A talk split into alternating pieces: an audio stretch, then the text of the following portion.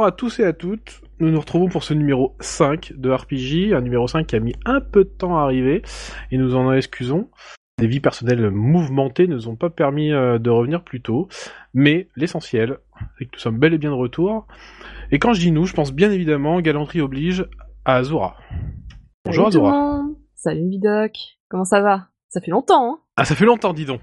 Bah oui, et dire que lorsqu'on s'est quitté, je parlais du Fire Emblem en version japonaise, et là on va en parler en version européenne. C'est fou comment ça passe vite, hein C'est incroyable, hein. Il y a, il y a quelques temps, ça, on a eu un delta de deux ou trois ans, là, et puis, euh, ça y est, les, les traductions arrivent à vitesse grand V. Oui, bon, peut-être pas, on n'a pas été aussi loin quand même. Même si ça faisait...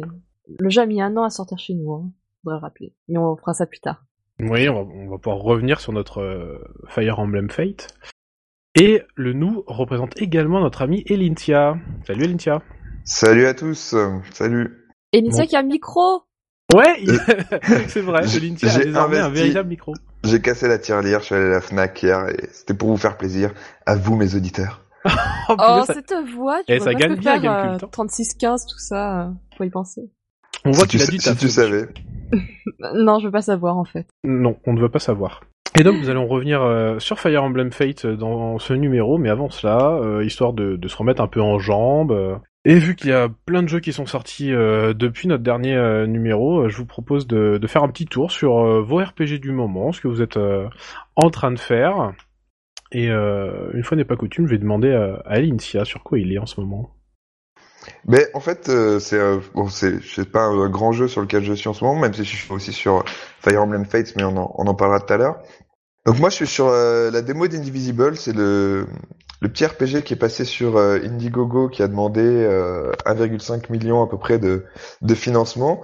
C'est un petit RPG qui est fait par euh, les créateurs de Schoolgirls, le jeu de combat, et qui se veut un petit peu un peu à la Valkyrie Profile, donc c'est-à-dire avec des persos auxquels on assigne une touche de combat et c'est un peu le foutoir pendant les combats. Alors, je voulais voir un petit peu à quoi ça ressemblait. Ça dure euh, ça dure 30 minutes la démo, vous pouvez la télécharger sur PS4. Et euh, j'ai été euh, très agréablement surpris. C'est il y a beaucoup de pêche euh, dans les combats, les environnements sont euh, sont, sont sont très beaux franchement, il y a beaucoup de beaucoup de couleurs, euh, c'est très chatoyant.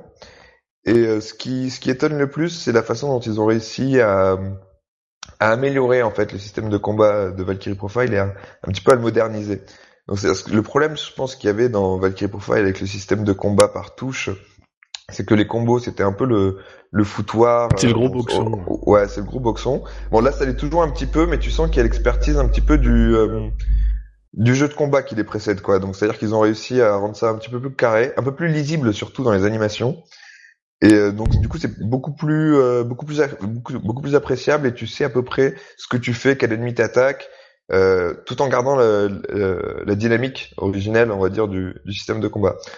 Et euh, bon après c'est un petit peu rapide dans la démo, on obtient rapidement des, des, des, des personnages supplémentaires et des et des power-ups qui nous permettent de faire plusieurs coups avec chaque perso. Donc on n'a pas totalement le temps de bien appréhender le, le système, mais il y a beaucoup beaucoup beaucoup de potentiel. Et euh, il me tarde beaucoup de voir euh, de voir ce qu'ils vont faire avec ça euh, quand euh, le jeu sera terminé.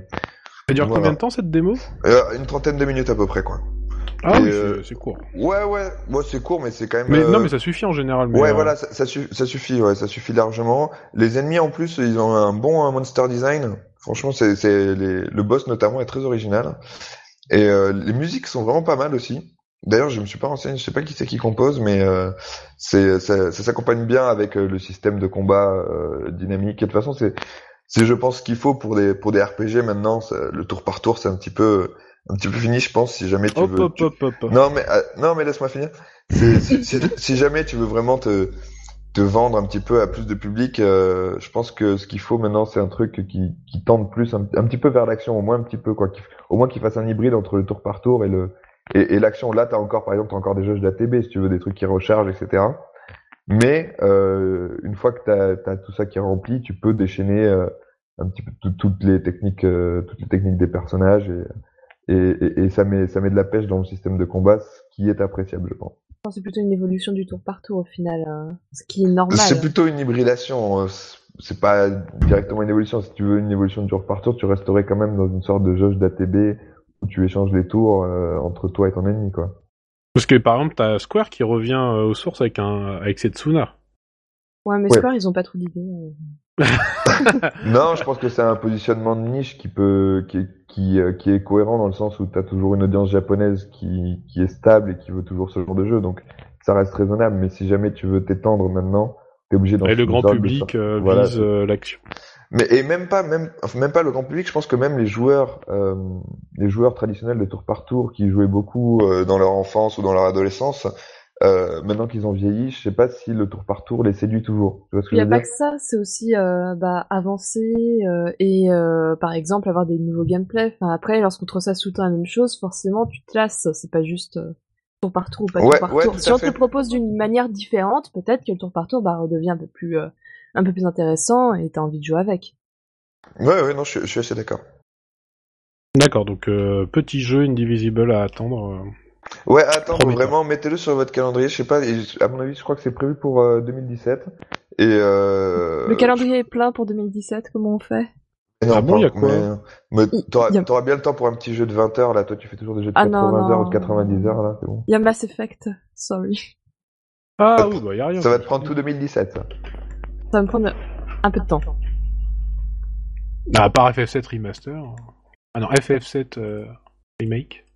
Euh, très bien. Et toi, Zora Alors moi, euh, j'ai euh, joué donc à The Legend of Heroes, Trail of Cold, Cold Steel, soit Sen no Kiseki. Merci le japonais d'être plus simple que l'anglais. Euh, Quel donc, accent? Oui, euh, j'essaye de, de m'améliorer. Je vais faire un séjour en, en Angleterre un jour, je pense. Il faut au moins ça. Ah bah, Donc, 2017. En tout cas, depuis 5 numéros, tu t'es pas amélioré. Hein. Dis le mec qui est bourré au bout d'une bière. Bref. Donc, euh, bah, Sen no Kiseki, euh, c'est euh, un RPG assez classique en somme. Euh, vous avez vraiment le début, mais par contre c'est un RPG euh, qui a beaucoup pompé à Persona. hein. Ça c'est clair. Ça m'a sauté aux yeux euh, par rapport, tu vois, à Trail in the Sky. T'as eu pas mal d'années qui se sont passées entre les deux, et enfin déjà tu retrouves l'ambiance scolaire. En tout cas la seconde partie des Persona, et même la première hein, un petit peu. T'as le côté académique où il faut monter euh, dans tes statuts d'école pour avoir des bonus. euh, T'as le côté euh, dating sim euh, ou social link, chacun choisit comment il veut appeler ça, où tu montes de relations avec tes camarades pour booster les bonus en combat. T'as tout un tas de trucs qui font référence, enfin, qui utilisent les mêmes mécaniques que Persona, ça c'est clair. Après, euh, ça, ça a quand même bah, la particularité de la série euh, The Legend of Heroes. euh, tu retrouves euh, par exemple le, même système de combat, sauf que là c'est en 3D, c'est plus fluide. Et euh, alors par contre, il est sorti sur PS4 et PS Vita. Je le conseillerais vraiment sur PS Vita, même si les temps de chargement sont un peu plus longs d'après ce qu'on m'a dit, parce que ça fait un peu mal, je pense, graphiquement, d'avoir euh, Il a pas l'air, ouais, il a pas l'air hyper PS4. beau. C'est PS4 ou PS3 hein Euh, Il me semblait bien que c'était C'est PS3. PS3, pardon, oui, c'est bien PS3. Mais même sur PS3, enfin, clairement, euh, moi pour moi c'est un jeu Vita et ça n'a pas d'intérêt sur une console de salon. Enfin, il serait sur console de salon, j'aurais beaucoup de mal à y jouer parce que le jeu est déjà morcelé en fait. T'as phase 1, phase 2. Enfin, tu peux sauvegarder assez rapidement. Ça suit toute la logique des IS euh, et de tout ce qui est créé par Falcom. Tu t'arrêtes, tu mets save euh, et t'arrêtes euh, de jouer en fait. Il est juste en combat où ça peut être un peu délicat. Donc, euh, bah, j'ai pas pu le finir parce que je suis sur Fire Emblem, comme certains le savent. Et Encore et toujours. hein. c'est ça. Et En puis, 6 vu qu'il est- mois, la fille, elle a fait un jeu. Oui, mais écoute, je l'ai fait. euh, Mais dans toutes les langues. Non, j'ai fait une fois en japonais. Euh, j'ai vu vite fait une version euh, américaine et après j'ai fait la version européenne. et je me suis arrêtée. euh, D'ailleurs, ce qui est, on va pas parler de Fire Emblem. Donc, retournons sur Sen Kiseki. Pour le moment, euh, clairement, je dois être à entre 20 et 30 heures de jeu. Pour moi, le scénario n'a pas encore décollé vraiment. Il est pas désagréable, mais c'est vraiment classique. Et tous ceux qui encensent euh, donc euh, ce Sen no Kiseki, le problème c'est que il y en a d'autres qui ont craché sur Valkyria euh, Chronicles il y a quelques années, le 2, celui qui se déroulait dans un Là, sur univers PSP. euh, voilà sur PSP, qui se déroulait dans un univers très bah, très collégial, un petit peu comme ce qu'on retrouve ici avec euh, un petit côté life euh, slice of life comme on dit euh, au Japon, euh, tranche de vie.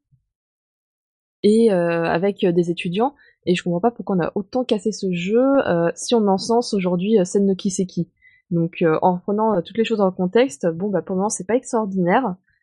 On voit qu'il y a peut-être quelque chose qui se prépare pour la fin. Moi je l'espère. Enfin il y a des y a des choses, tu vois, des un peu bizarres, des personnages que tu vois pas là, qui sont là euh, quand tu fais un petit travelling, apparaissent en fond, tout ça. Donc peut-être qu'il y aura un truc intéressant. Mais il paraît que le 2 est bien meilleur que le premier. Bah le. Est-ce que ce serait pas un prologue celui-ci? Bah c'est ça le truc, c'est que on essaye de présenter une géopolitique qui est assez complexe. On est dans un pays euh, où tu as donc euh, ces étudiants qui représentent les futurs soldats de l'armée, du moins des hautes instances de l'armée. Et euh, dans ce pays, tu as plusieurs provinces qui sont euh, gouvernées par euh, des familles de nobles. Et tu as bien entendu bah, à la tête du pays le président, euh, ou enfin le gars qui dirige ce pays. Et tu vois qu'il y a des armées qui commencent à se rassembler dans certains coins du pays, que tu as des mouvements sous-jacents, que tout le monde n'est pas... Puis même bah, entre les nobles et on va dire les autres personnes, les personnes qui ne sont pas nobles, il y a des tensions qui sont assez vives. D'ailleurs, c'est un des personnages t'as un étudiant qui vient pas du pays et justement qui qui, qui souligne beaucoup ça, euh, comme quoi il y a de vives tensions entre ces deux personnes. Tu vois qu'il y a quelque chose qui se prépare, mais ouais, ça met longtemps à arriver. Mais pour tout comprendre, je pense qu'il est quand même nécessaire de prendre son temps. Mais là, bon, 30 ans de jeu, c'est un peu long. ah oui, quand même. Non, mais je, trouve que c'est le gros problème quand même avec les avec les classicoles de Falcom, c'est que euh, ils arrivent pas à faire un scénario qui qui, qui démarre euh, dès le début quoi. Enfin, tu passes toujours 30 ou 40 heures avant d'avoir euh, la moelle en fait de de, de l'intrigue de de de l'arc en fait de l'arc qu'ils veulent développer sur la sur la trilogie en général qu'ils font et tu arrives pas avant d'avoir joué 40 heures et ça c'est vraiment tragique quoi. Et tu vois, enfin moi ça me rappelle beaucoup Suikoden 5 hein, qui mettait t'avais quoi 5 heures avant de rentrer dedans, 5 8 heures. mais c'était essentiel parce que sinon tu comprenais pas le fonctionnement du pays parce que là aussi bah t'avais un état dans cet état t'avais plusieurs régions qui avaient euh, leurs propres problématiques qui avaient subi différentes choses. Et donc euh, mais là voilà c'est 6 heures. Ça peut passer entre guillemets. Là on est quand même sur du 30 heures.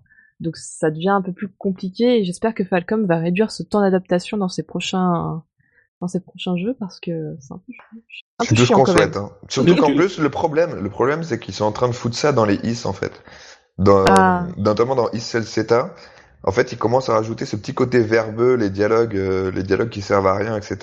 Ils sont en train de le rajouter dans les is et c'est un gros problème parce que les is, c'est quand même vraiment des, la quintessence de l'action RPG pure normalement. C'est là où tu prends la manette, tu, déf tu défourailles et ensuite basta quoi. Et, euh, et c'est en train de contaminer les is et ça, ça me, ça me saoule un petit peu. Ah mais c'est le CETA, il est un peu à part. Là, il y a Is8 qui arrive cet été. Euh, ils sont retournés sur de l'action, non? Ben, on verra manette en main, mais euh, j'espère, j'espère. Pas niveau musique, bon, c'est pas le mieux que j'ai pu écouter sur la série. Il y a des thèmes qui sont cool, il y en a d'autres, bon, qui sont plus lambda, donc.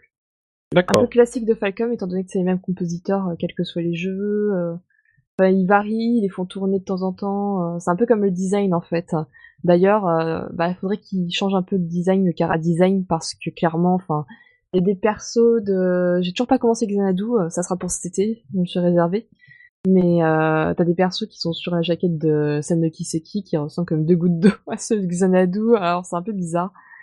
Mais est-ce que ça gâche le plaisir, ça bah moi un petit peu, j'aime bien avoir des persos qui changent de l'ordinaire, enfin avec un design. Moi je pense que ce, ce, dont ils ont besoin de changer surtout, c'est leur euh, environment designer quoi. Parce que t'as as, toujours, toujours les mêmes environnements. Euh, très fades, euh, un peu un peu forestiers, qui sont vraiment chiants quoi. Faut qu'il y ait un peu de folie quoi. C'est ça, c'est exactement ça en fait. Ce sont pas des mauvais jeux, mais il faudrait un petit peu plus de trucs funky, quelque chose qui dise ah ça je n'ai pas vu, c'est cool. C'est triste. Bon bah du coup je vais pouvoir parler euh, rapidement d'un petit jeu que j'attendais euh, énormément. Dragon Quest Monster Joker 3. Est-ce que vous avez fait le, le 1 et 2 Non pas intéressé du tout. C'est quoi les Dragon Quest Monster Joker C'est un peu Pokémon en fait. C'est comme les Dragon Quest, Monsters. En fait, euh, à partir de Dragon Quest 5, si je dis pas de bêtises, euh, il y a eu un système de monstres qui est euh, d'élevage de monstres qui a été mis en place. Comme, oui, en quelque sorte. Ah, Mais même si Pokémon. Je trouve, même je trouve ça plus proche de Shin Megami. Pokémon, euh, faut réussir à le capturer. Shin Megami, faut dialoguer avec le monstre pour le faire venir. Et on est plus dans cette euh, optique-là. Et euh, donc les Dragon Quest Monsters, euh, le héros ne combat pas, c'est entièrement des monstres. Et, euh, et d'habitude, enfin, moi j'avais fait le premier Dragon Quest Monster Joker sur DS, que, sur lequel j'avais vraiment accroché. Je l'avais fait dès sa sortie Jap. Le 2, bizarrement, jamais fait, même pas touché. Et puis ce troisième, là, je trouvais que le héros il avait une bonne tête, une bonne tête de Trunks, vu que le design est toujours fait par Akira Toriyama. Et, euh, et celui-ci, euh, on n'a pas que des combats en arène euh, comme avant, c'est-à-dire que c'était euh, dans, le pro- dans le premier Dragon Quest Monster Joker, euh, c'était un tournoi de d'affrontement de monstres. Dans celui-ci, il y a une véritable histoire. Alors ça va pas très loin non plus. Hein, c'est un héros amnésique qui recherche partout dans, dans le monde les bribes de son passé. Alors, il y a une véritable histoire, là, tu viens de te tirer une balle dans le pied, il y a Héros amnésique. Ouais, non, alors ça reste, on, on va rester dans l'univers Dragon Quest. C'est-à-dire que les Dragon Quest, leurs histoires ne vont Oui, jamais simples. très très loin. Voilà, elles sont simples, elles se laissent suivre. euh, Il y a toujours des rebondissements. Il y a un vrai méchant qui apparaît euh, après un certain nombre d'heures de jeu, etc. À la moitié en général. Hein. Voilà, ce Joker 3, eh ben, il répond à tout ça. hein. Il y a, euh, il y a un vrai méchant qui apparaît. euh, le monde en fait est fractionné. Faut réussir à, à recoller les morceaux.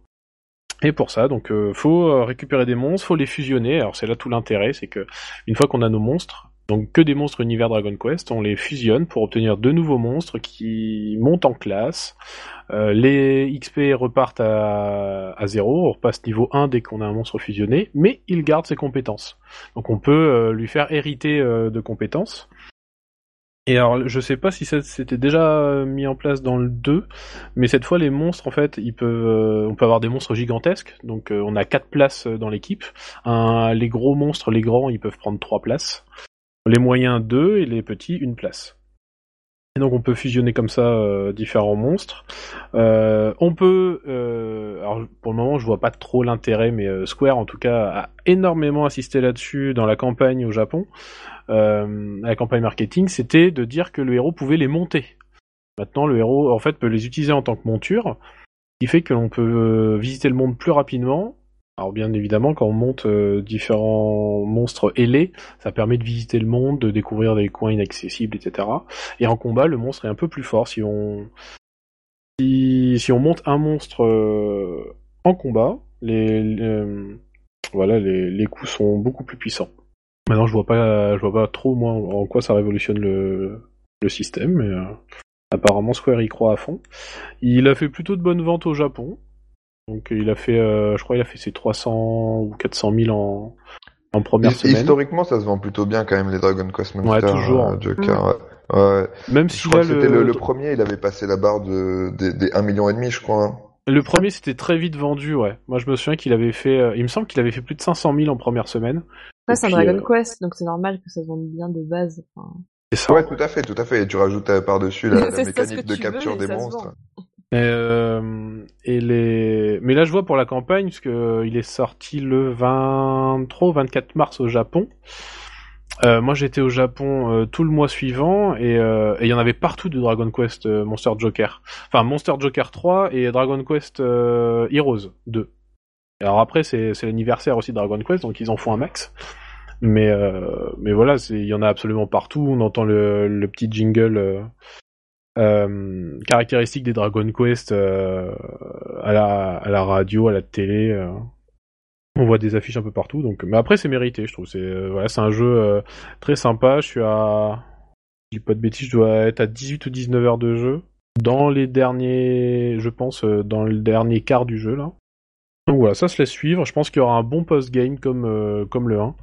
Une fois qu'on finissait, il y avait un post-game pour aller chercher des monstres plus puissants, pour continuer à faire, à faire des évolutions.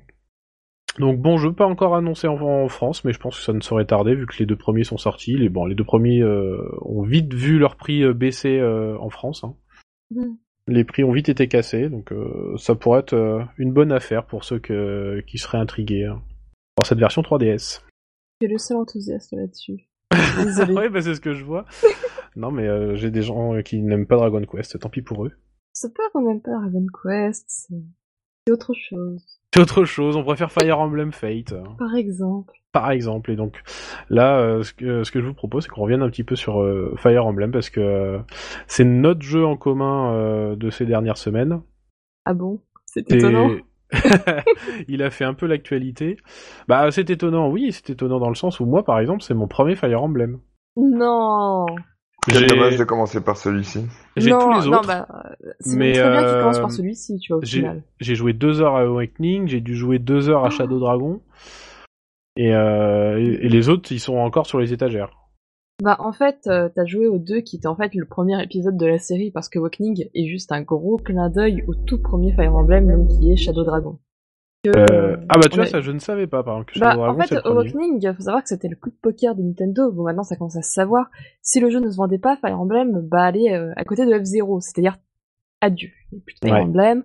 Euh, Nintendo ne voulait plus soutenir. Mais en même temps, quand on fait de la communication de merde, euh, forcément, un jeu, ça se vend pas très bien. Et quand tu commences à mettre de la pub et que tu fais de la communication un peu partout, bah oui, ça se vend mieux. Il n'y a pas que le support. Il y a, il y a tout qui a fait que Awakening a sauvé la série. Euh, Ouais, je, pense qu'il y, a- pas que des raisons marketing quand même derrière ça. Il y a des grosses raisons de marketing. Je veux dire, Path of Radiance, il est sorti dans l'inconnu le plus total, et pareil pour Radiant Down. Enfin, c'est euh, alors que Awakening, j'avais jamais vu autant de pubs pour un Fire Emblem, et surtout, bah, on arrivait quand même à avoir des graphismes à peu près potables de ce qu'on avait avant sur console. Donc, euh, forcément, bah, ça attire un nouveau public. Déjà, enfin, on dit que les graphismes c'est pas important, mais pour le grand public, bah, quand tu commences à voir le personnage de manière crédible, savoir que tu peux avoir ce jeu dans ta poche, que c'est pratique, que tu fais ça en map, et aussi que tu peux moduler les règles de jeu comme tu le souhaites. Ça, c'est très important. euh, bah, on- après, on dit ce qu'on veut sur euh, les modifications qui ont été faites, mais moi, je trouve ça super bien que des gens qui n'aient pas forcément le temps de jouer puissent régler les règles comme ils veulent et pouvoir profiter du jeu comme ils le souhaitent. Alors après, tu peux toujours dire, oui, bah, j'ai fait Fire Emblem à la dure. Pourquoi pas, hein? Euh, en, en quoi c'est plus euh, enfin est-ce que c'est plus valorisant de justement laisser les règles d'origine? Bah, Euh, c'est les règles de la série. C'est-à-dire que normalement, Fire Emblem, pour rappeler vite fait, c'est donc un TRPG qui se passe sur un quadrillage, donc avec des maps plus ou moins complexes. Et dans euh, ces combats que tu auras tout au long du jeu, tu peux avoir des unités qui meurent. Donc euh, ces unités, quand elles sont mortes, elles sont mortes, tu ne les récupères pas.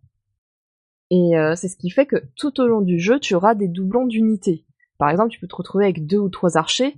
Normalement, ce nouvel archer vient remplacer un potentiel archer décédé. Donc, euh... donc voilà. Après, t'as les collectionneurs euh, qui veulent laisser mourir personne. Après, t'en as qui en ont rien à foutre, qui laissent mourir sur les champs de bataille. Mais j'en ai pas trop connu des gens comme ça. Euh... Et sinon, tu mets le mode Phoenix, t'as envie de tracer et de juste profiter de l'histoire. C'est bah, toi qui décides. ça c'est peut-être même extrême le mode Phoenix parce que euh, ok il y a le mode euh, classique à la dure où euh, un personnage qui meurt est un personnage qui disparaît. Mhm. Après t'as quand même le mode débutant où là ils reviennent à la fin du à la fin du- Alors. du, combat. Et après il y a le mode Phoenix où ils réapparaissent deux ou trois tours après. En fait, t'as plusieurs niveaux de difficulté. Donc on est dessus, on a normal, difficile, et je sais plus comment il s'appelle. Je crois que c'était lunatique pour Awakening. Je me rappelle plus du niveau comment il s'appelle. Euh, donc c'est les trois niveaux de difficulté. Awakening était très facile, faut quand même le dire par rapport euh, au précédent qu'on a eu. Euh, et euh, franchement, pour se rapprocher du niveau de difficulté, même en termes d'IA, on était plus vers le difficile que vers le normal sur Awakening. Ensuite, la différence entre Awakening et Fates, c'est donc parce que tu disais le rajout du mode Phoenix, qui fait qu'une unité tombée au combat revient au tour suivant. Enfin, je, je l'ai pas testé parce que bon, bah, je, je ne joue pas comme ça. Et euh, Je tu vois as même pas comment il peut y avoir un semblant de difficulté avec ce genre de mode. Et tu as aussi le mode Là c'est que pour suivre l'histoire quoi. Euh, bah oui, mais après, tu vois, chaque, chacun joue comme il veut. T'as toutes les cartes en main au début et puis tu choisis. Donc, euh, Moi, je suis assez d'accord. C'est c'est clairement une, une fonction qui a permis de- de- d'ouvrir la série à, à un nouveau public. Et je suis d'accord que les gens, s'ils veulent jouer en facile, qui veulent juste profiter de l'histoire, faut les laisser. c'est ça. Ça, Faut, faut pas, faut pas se- s'enfermer dans des considérations puristes qui sont un peu d'un autre âge, quoi. tu vois, moi, je fais Skyrim en normal, par exemple. Il y en a qui m'ont fait chier parce que je le faisais pas en difficile. euh, Mais j'ai dit, mais j'en ai rien à foutre. Moi, ce que j'aime, c'est faire des conneries dans Skyrim. Je suis pas là pour suivre l'histoire ou faire euh, ou faire du level up. Enfin, bref, chacun joue à sa manière et c'est ce qui fait que chacun a des expériences de jeu différentes aussi. Donc, euh, et dernier mode qu'on a, c'est celui qu'on avait déjà dans Awakening, pour revenir à Fire Emblem, avec le mode de appelé casual, euh, où ton unité meurt le temps du combat et revient par la suite. Et après, t'as le mode classique où là, bah, il faut être un dur à cuire. Et d'ailleurs, le mode casual, tu peux aussi faire des saves euh, pendant les maps, ce qui est quand même vachement pratique. Hein. euh. Ah, Parce qu'avant de faire un coup critique euh, où tu peux glisser ta peau, bah après tu reboots et tu reprends au moment où t'étais. J'aurais bien aimé avoir ça dans Path of Radiance euh, pour une certaine map euh, contre un chevalier particulier que certains comprendront. Tu, Euh, toi, tu vois de quoi je parle.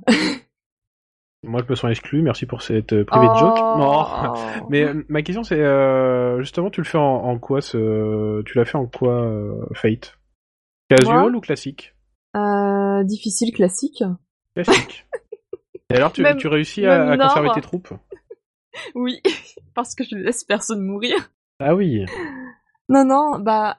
Alors franchement, le normal classique se fait easy sur Oshido. euh, les maps sont pas très complexes. euh.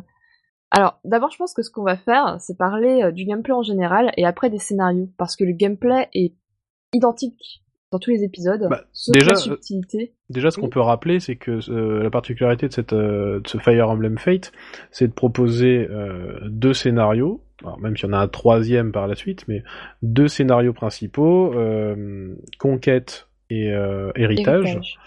Héritage nous permet de suivre l'histoire du côté du royaume de Hoshido. Donc Mhm. c'est le royaume très très coloré, japonisant. Je dirais pas qu'il est très coloré, mais en fait, ça, ça représente la lumière. Enfin, tout est blanc, tout est Voilà, propre. tout est éclairé. Du coup, les, on regarde dès que tu regardes des screenshots, des artworks ou quoi que ce soit, c'est surtout du rouge, du jaune, du orange, du blanc. C'est un pays euh, luxuriant aussi, euh, qui... Y a Avec des, beaucoup plein de- sakura en fleurs euh, dans les jardins.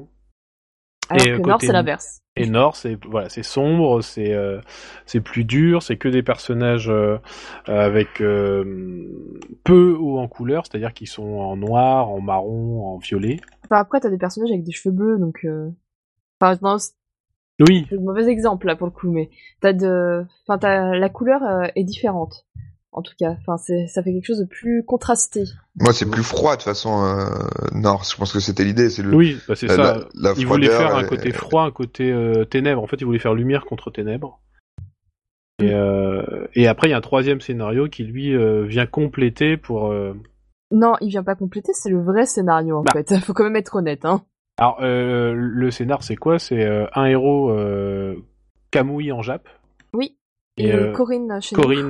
En, en Europe, qui est euh, prince du royaume de Nord, sauf que lors d'une bataille contre le royaume d'Oshido, il se fait euh, kidnapper par Oshido, qui lui révèle qu'en fait euh, c'est un, un prince de Oshido.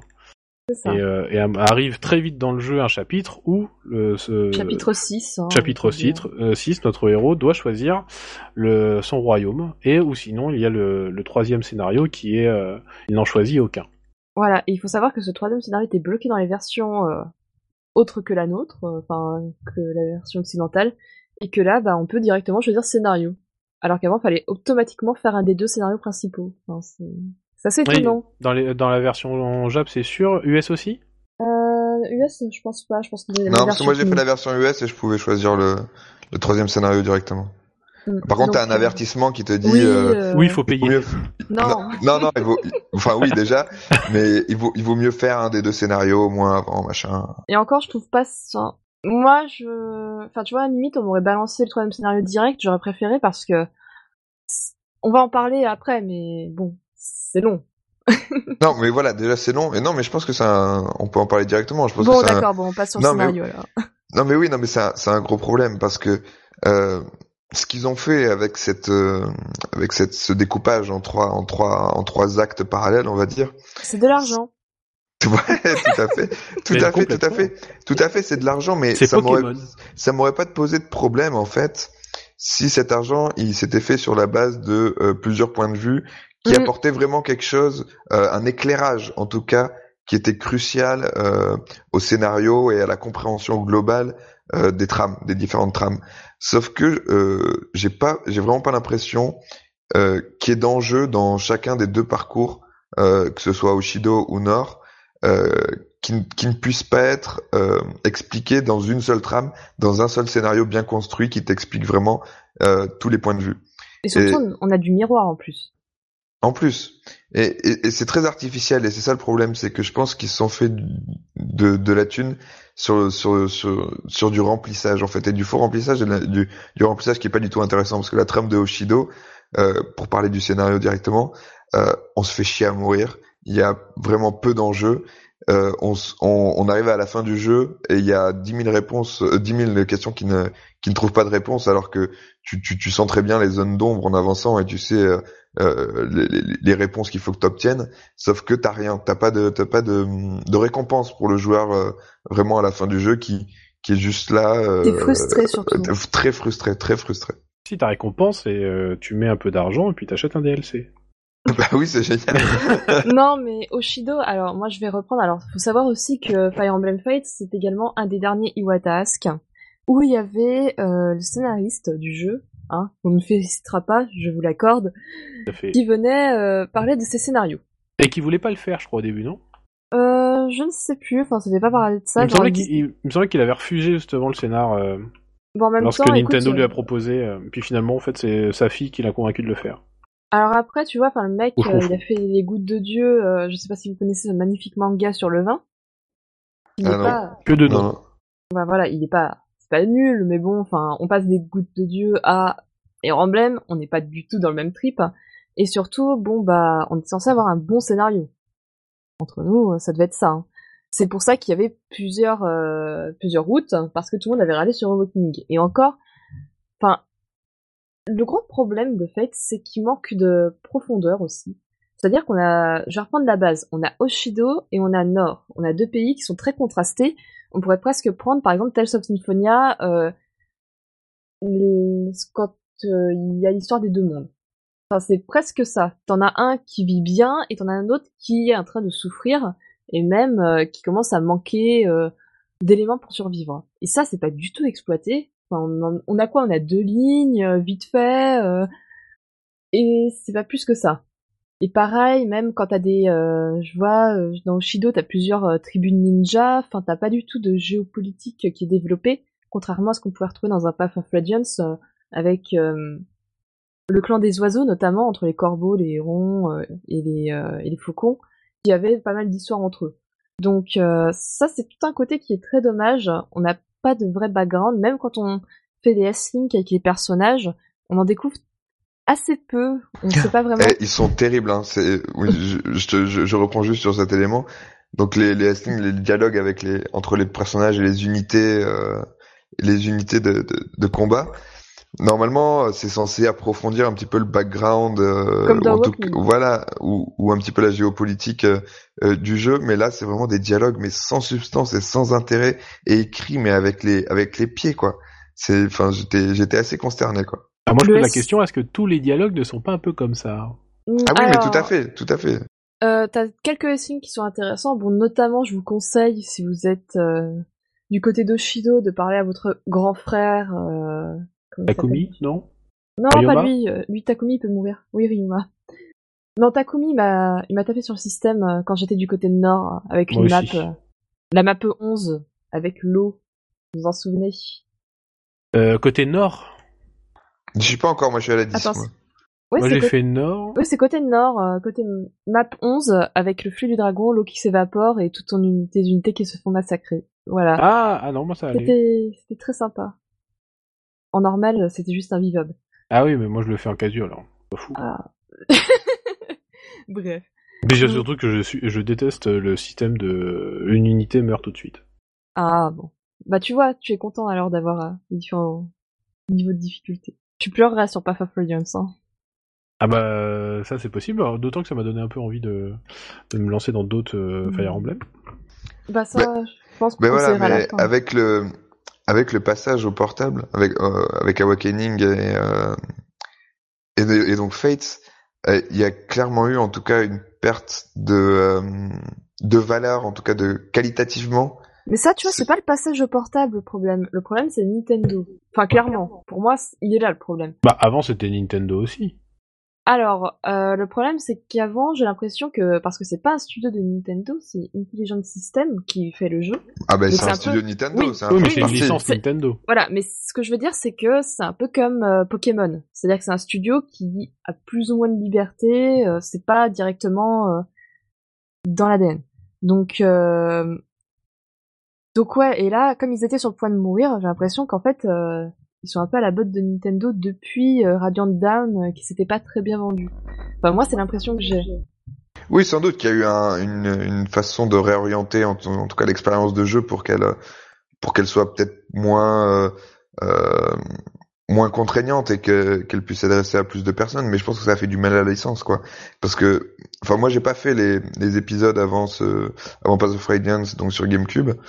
Mais euh, ce que j'avais pu constater, euh, en tout cas dans Path of Radiance et Radiant Down, c'est qu'il y avait euh, une vraie ambition, une, une, une vraie vision et, et, et une science aussi de la mise en scène et, et, de la narration qui faisait que tu restais accroché quoi. Enfin, le, le, le gameplay militaire très guerrier se, se raccrochait beaucoup avec les, les, les enjeux géopolitiques très durs. Parfois, tu avais des scènes qui étaient qui étaient euh, qui étaient assez- pas pas trash, mais qui étaient euh, Oui, par exemple, un personnage dur. qui se fait enfermer dans une cage euh, et traité comme un esclave. Exactement, t'a- t'avais des, des, des, des moments très durs, et ce que tu retrouves pas dans, dans, dans, dans Fate et Awakening, qui sont un petit peu des trucs euh, de bisounours, quoi. Enfin, je veux dire, ils, ils, ils ont totalement décorrélé le, le gameplay Alors après, qui, qui, qui- qui est vraiment dans son essence très très guerrier, très dur, avec euh, la trame, en fait.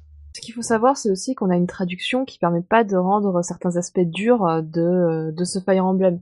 Il y a quelques scènes qui sont quand même, enfin j'étais, ah ouais, est-ce que ça passe en 12 plus quand même, cette scène, elle est un petit peu voilou, quoi. euh. enfin, je, dirais pas quelle scène c'est, parce que, et ceux qui, qui ont fait le jeu comprendront de quelle scène je parle, euh, il y en a certaines qui sont, je trouve pour un 12 plus un peu limite. Disons que c'est parce que peut-être il y a pas de sang, tout ça, mais bon. Ouais, mais ça doit faire bizarre, alors, tu vois, d'avoir ces scènes qui tombent ça. comme ça, comme un cheveu sur la soupe, euh, alors que tout le reste est plutôt bonhomme, quoi. Et puis la traduction euh, n'aide pas, hein. clairement. euh, Moi, j'ai trouvé avoir- justement que les, les dialogues ils, euh, ne présentaient aucune profondeur. Euh, à chaque fois, alors, euh, à chaque fois, je me suis posé la question euh, est-ce que ça venait de la traduction ou est-ce que c'était le jeu qui faisait ça? Alors il y a un peu des deux, donc euh, c'est là où c'est compliqué de tout, enfin on peut pas tout mettre sur le dos de la traduction, même si elle est pas très bonne, surtout après celle de Wokning qui était très sympa. Et on n'a pas le dual audio. Hein. Moi je suis désolée, le dual audio. Euh, Ça aurait été bien. Oh. ouais. bah on a des très bons doubleurs euh, en japonais, par exemple euh, Junichi Suabe qui fait Joker, alias Jacob chez nous. Oui parce qu'en plus ils ont changé tous les noms, on sait pas pourquoi.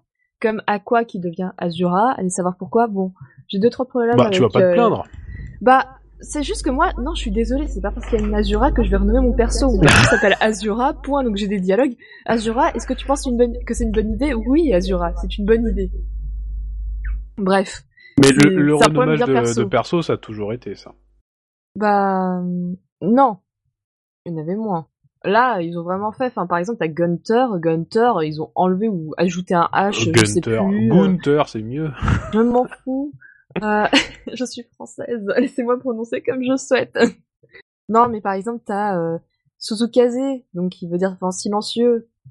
Logique pour un ninja, on l'appelle Ouais. seulement Kaze en France. Enfin, est-ce qu'on est incapable de lire des caractères? Enfin, je sais pas pourquoi on renomme. euh, j'ai ou même par exemple Marx qui devient Xander, mais please, soit années 90 ce nom, faut arrêter. euh. C'est plus pour les ricains et euh, Oui, je l'Europe pense que c'est pour les de la traduction. Clairement, je pense que c'est pour les Américains. Euh, parce que bon, Marx, alors, à part une idée de communisme un peu éloignée, je vois pas quel aurait été le problème. Hein. Bah, ils l'auraient laissé mourir comme une merde sur la première map, les Américains, hein, tu sais.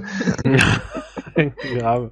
Non, mais c'est c'est des problématiques. Enfin, moi, je pensais qu'on était au-dessus de ça. Enfin, on avait eu un awakening en dual logo edge, on avait eu euh, tout un tas de trucs euh, qu'on n'avait pas avant, donc euh, c'est dommage.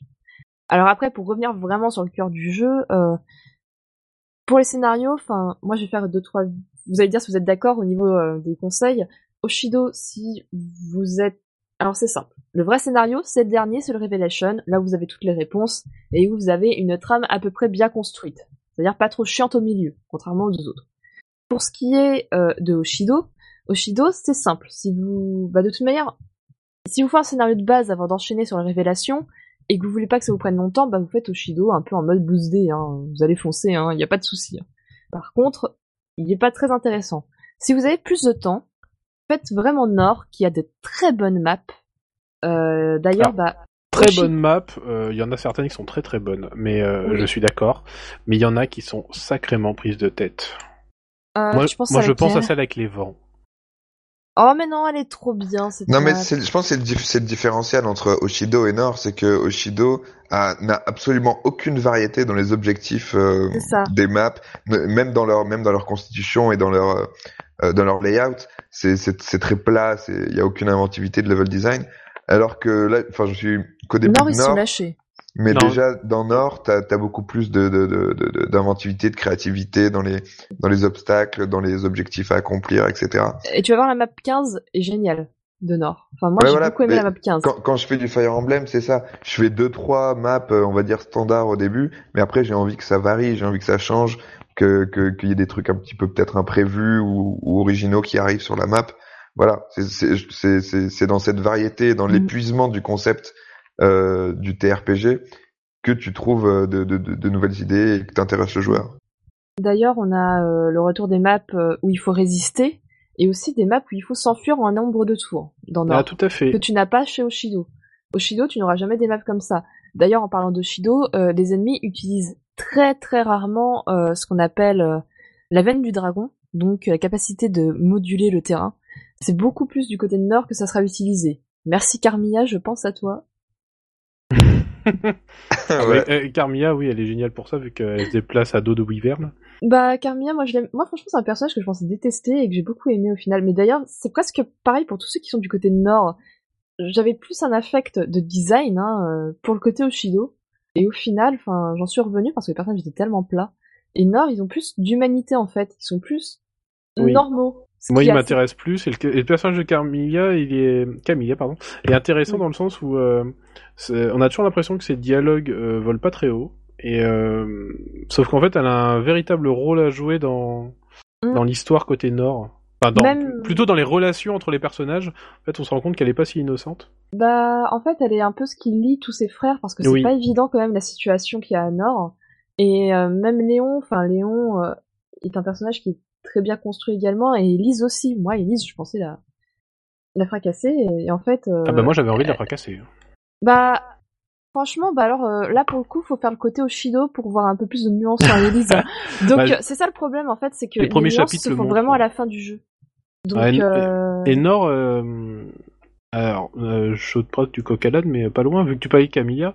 Moi, c'est la- le personnage que, avec lequel je me suis marié à la fin de, de l'histoire. c'est étonnant. C'est étonnant, hein Et, euh, euh, Moi, je ne me voulais- suis pas mariée. Voilà.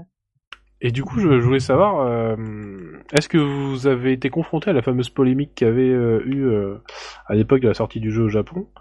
Euh, Parce que moi, euh, le personnage de Camilla, il y en a pas, euh, il en a pas du tout. De la poitrine Pardon. Excuse-moi, c'était trop. Ah mais Donc, oui, non, euh, mais forcément, il y a- on a tous en tête ce, ce gif animé où euh, elle se rapproche de la caméra. Non mais moi j'ai même vu avec euh, Knorr j'adore, tu vois, euh, sorti, sorti, sorti une journée après l'annonce du jeu. Bref. Moi j'ai une euh, question par contre. euh, Enfin vas-y, vas-y, non fini, pardon. Non, mais c'était pour savoir en fait euh, si déjà vous, vous vous aviez trouvé la nécessité de vous marier dans le jeu, parce que je trouve que le, en fait le jeu ne- n'en parle pas, le jeu ne. Alors il introduit très mal les enfants, c'est-à-dire que t'as euh, une ligne de dialogue. Moi je pense qu'il aurait fallu au moins une heure de scénario pour faire quelque chose de propre. Ouais. mais après tu vois c'est pas c'est pas le le fond le problème. Avoir les enfants c'est super cool. Par contre c'est la forme. Mais ça forme, porte. euh, Alors déjà, ça porte rien. euh, Il y a peu de lignes de dialogue. Et, Bah, tu peux euh, mixer les skills, quoi. Mais en fait, ils t'ont juste mis euh, l'apport gameplay et, Oui, c'est ça. L'apport, en fait. et la forme euh, euh, Il y a rien. Il y a Mais absolument rien. c'était très mal introduit aussi dans Awakening, je trouve. Hein. Ah, moi, Ça, je... C'était pas aussi. Enfin, c'était pas la panacée non plus, quoi. Enfin, t'as l'impression Oui, que c'est quand il y même. avait mieux. il, le, il le justifie vraiment très largement, en tout cas par des par des justifications de gameplay, parce que euh, l'idée c'est vraiment de pouvoir faire euh, comme dans euh, Shin Megami Tensei, vas-y machin, tu mixes les skills, hop, t'as t'as le résultat, t'as le truc qui est pondu et voilà. Quoi. Alors, tu vois, par contre, alors, certes, c'est mal introduit, mais je trouve ça moins sale dans l'idée, pour ceux qui veulent se marier avec des enfants, de le faire dans Fate. De se Enfin, marier avec tu- des enfants? Bah, tu peux te marier ton personnage euh, avec... euh, Avec Les Elise, enfants. par exemple? Euh, bah, tu vois, je crois que tu peux la marier, Elise. Hein. Ah, c'est je pas, sais c'est même pas une question, hein, je sais plus. Euh, et- Moi, enfin, comme il y moi, avait Camilla, j'ai regardé personne d'autre. Elles ont toujours toutes 18 ans, tu le sais bien. Non, mais c'est bon, après, après avoir fait Noé, euh, je pense qu'on peut marier tout le monde. Hein, euh. Non, parce que Noé, là, je trouvais ça crade. En plus, tous les dragons de Awakening étaient toutes des lolis, euh, à part Tiki. là. Donc c'est un peu le désespoir, surtout après être partie de Radiant Down. Mais bon. Non, mais les relations entre les personnages, bah... Il y en a certaines qui sont intéressantes, peu malheureusement. Et surtout, bah moi, ce que je reproche toujours, c'est que contrairement à ce qu'on avait avant dans Radiant Down, on n'a plus de dialogue à, à trois personnages. Par exemple, quelque chose qui n'est pas euh, pour monter la relation, mais juste pour t'apporter du background.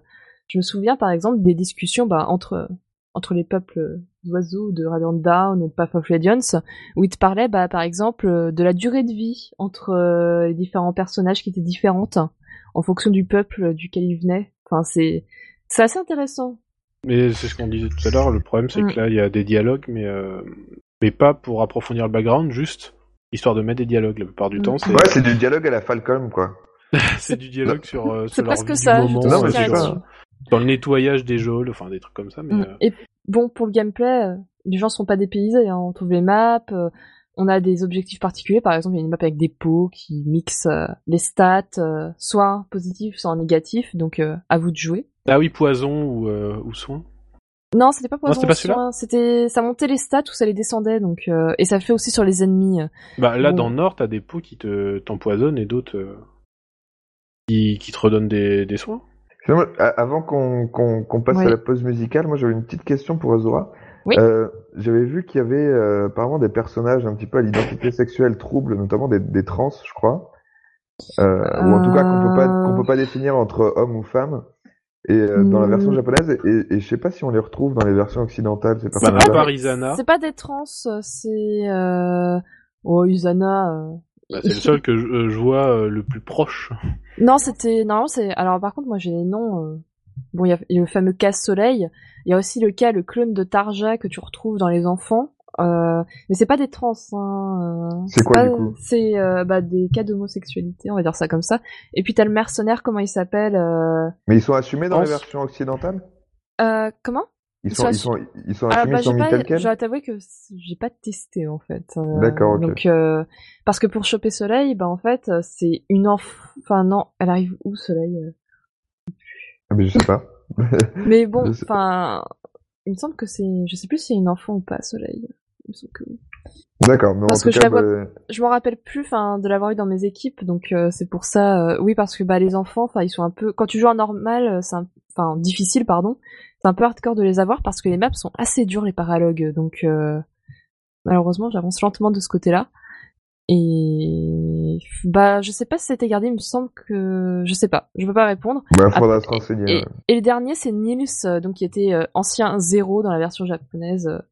D'ailleurs, j'étais assez étonnée en fait de voir des personnages au cara design assez normaux. Enfin, moi, venant d'un jeu japonais, j'aurais vu gros clichés. Enfin, euh, en général, Non, ils aiment Nils, il est plutôt euh, Oui. entre guillemets classique, passe-partout quoi. presque un petit peu, tu vois, comme dans Dragon Age, euh, tu retrouvais Tout à fait. euh, Mais du coup, c'est pas plus mal, je trouve. le personnage de l'elfe. Pour moi, ils se ressemblent un peu tous les deux, même dans leur dans leur caractère. hein. Donc, euh... ah mais moi, je trouve ça très bien. Donc. euh, On est bien d'accord. Donc voilà, et puis au niveau du gameplay, bon bah ouais. Et- ah par contre, il faut préciser que les duos ennemis sont euh, à l'œuvre, donc euh, un boss peut se mettre à côté d'une unité normale et vous faire un one shot si vous faites pas gaffe. Euh, ensuite, Ah, mais il n'y a pas que les boss. C'est-à-dire que tous les Oui. personnages sont, euh, sont capables de faire des one-shots sur n'importe Mm. qui ou presque. ah mais le plus dangereux c'est quand même les boss. Non, mais les boss, qui ils- se- les boss, moi, ils bougent assez peu. hein. Bah les boss ils bougeaient pas, c'est les unités à côté, tu vois. J'étais contre un mur, t'as un archer qui s'est mis en face de moi contre le mur, sauf qu'il était aligné avec le boss, donc je me suis pris de plein fouet le coup du boss. Quand il me l'archer m'a attaqué, tu sais, en soutien. Oui. Ça fait mal. Et t'as aussi le château aussi, dont on n'a pas parlé, le château où tu as toutes les ressources. Ressources nord, Oshido, euh, et donc euh, Oui, qu'il est possible de customiser entre chaque Voilà. bataille et euh, qui permet justement de faire euh, d'améliorer les liens entre les personnages. Euh, C'est un petit peu la côté Suikoden, base, quoi. euh, la ça. base ouais, de, De de Suikoden. Fire Emblem, quoi. Ouais. Voilà. Euh, bah t'as aussi bah, la cafétéria pour faire du level euh, de stats euh, en donnant des ressources. T'as le dragon à leveler pour qu'il défende ton château quand tu fais du multi. T'as, enfin t'as vraiment plein de choses à faire. T'as la forge. C'est pour ça que le jeu est très très riche et c'est dommage qu'au niveau scénario ça s'en ressente pas en fait. On a tellement d'apports au niveau gameplay que c'est dommage. Et aussi au niveau des armes, bah elles sont plus destructibles, mais par contre niveau financement, tu le sens passer et t'as un jeu sur les stats, notamment au niveau de la vitesse plus tu montes au niveau puissance de l'arme, plus tu le ressens au niveau vitesse. Donc euh, il faut jouer là-dessus, euh, avoir le bon mix. Et euh, bon, bah, si vous avez le choix, en tout cas, faut vraiment passer sur révélation. Bah, bah, le meilleur choix, c'est Nord Révélation. Hein. Y a pas... De toute façon, on peut pas avoir Révélation tout seul, si euh, bah, en soi, si, tu pourrais, t'achètes un jeu lambda et puis tu payes le DLC en plus ou t'as la version collector. Dans tous les cas, t'es obligé d'acheter tout de même une cartouche. C'est ça tu ne peux pas avoir euh, Révélation tout seul. Mais vraiment, enfin, Révélation, c'est le meilleur. Euh. Après, le vrai personnage du jeu, c'est Azura. Donc à quoi? Ah oui, euh, y a pas à dire. sert à rien. Non, c'est un des personnages les plus intéressants de tout le jeu. Hein. Ah bah dans ah, Nord, je l'ai jamais utilisé et c'était le personnage qui m'énervait au plus haut point. Ah bah quelle tristesse. et d'ailleurs, bah je vais finir en parlant juste de l'OST qui est sublime, une des plus belles de Fire Emblem. Et aussi. Euh, tu, finis en disant n'importe quoi, tu, tu vois Non, non, non, non. c'est juste qu'on a plus de temps. C'est plus Azura, ça. Et euh, le Cara Design, malheureusement, je le trouve moins bien que ce qu'on avait pu voir dans le passé parce que on a la Reddit. Euh, même justifié, j'aime pas trop ça, d'avoir de la Reddit. À ce moment-là, faire moins de personnages. Et on a aussi, euh, au niveau du Cara Design, bah pas beaucoup d'inspiration, même si c'est pas des identiques parfois. Euh, on a l'impression que le car designer arrive au bout de, de ses idées, donc c'est dommage. Ah, J'aurais préféré que tu finisses sur l'OST parce que ça me faisait une transition toute ah, trouvée euh, pour la pause musicale. non, mais la pause musicale, pour plaire à Madame, à Madame Azvora, on, a pris du, du, Fire Emblem Fate, bien évidemment, bah c'était le jeu à l'honneur. Et les cutscenes avec Azura, à quoi sont, sont assez sublimes. Hein. Celles dans l'opéra. Oui, mais c'est celle qu'on voit dans toutes les publicités du jeu. Ouais, et les particules d'eau sont très belles. Avis à tous les motion designers. Et alors, du coup, nous avons choisi euh, le thème euh, The Devoted, mm. Fire Emblem Fate. Très speed. Bonne écoute.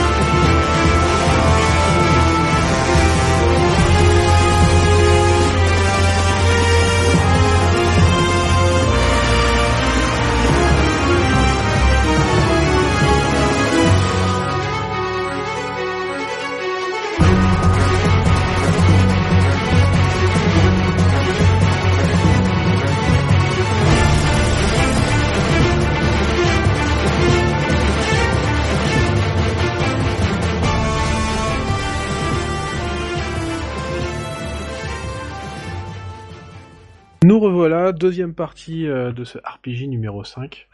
Euh, vu le peu d'actualité, euh, étant donné qu'on est juste avant le 3, on, s'est dit qu'on n'allait pas s'arrêter sur un point particulier, mais qu'on allait plutôt sélectionner, on avait un peu fait ça déjà pour le, numéro 4, notre news importante à chacun. la news à retenir des dernières semaines. Et toi, Lintia, qu'est-ce que tu as retenu de cette dernière semaine. Euh, comme ça fait comme ça fait longtemps qu'on euh, qu'on s'est pas revu, je pense qu'on est on n'avait pas fait de podcast euh, en mai, donc du coup on n'avait pas pu parler du euh, du concert de Nier qui s'est passé à la mi-avril au Japon. Mmh. le donc 16. voilà le 16 exactement. Donc j'ai pas pu y aller évidemment, hein, mais oh, tristesse. j'ai- Euh, oh, imagine, moi j'ai atterri au Japon le 17. et ben voilà, laissez les mots. La loose. Et, euh, et donc comment dire, voilà, il est, il est disponible donc sur YouTube, hein, donc euh, tout le monde peut regarder la petite playlist. Euh, C'était notamment aussi un événement euh, promotionnel pour pour parler de Nier Automata. Il y a eu euh, des euh, quelques extraits de, de gameplay euh, commentés, etc. Donc Mais il bon, est dispo en, en entier. Dispo en entier, ouais, dispo en entier. C'est découpé par par par chanson euh, sur sur YouTube. Mais t'as une playlist qui fait le qui fait tout le récap.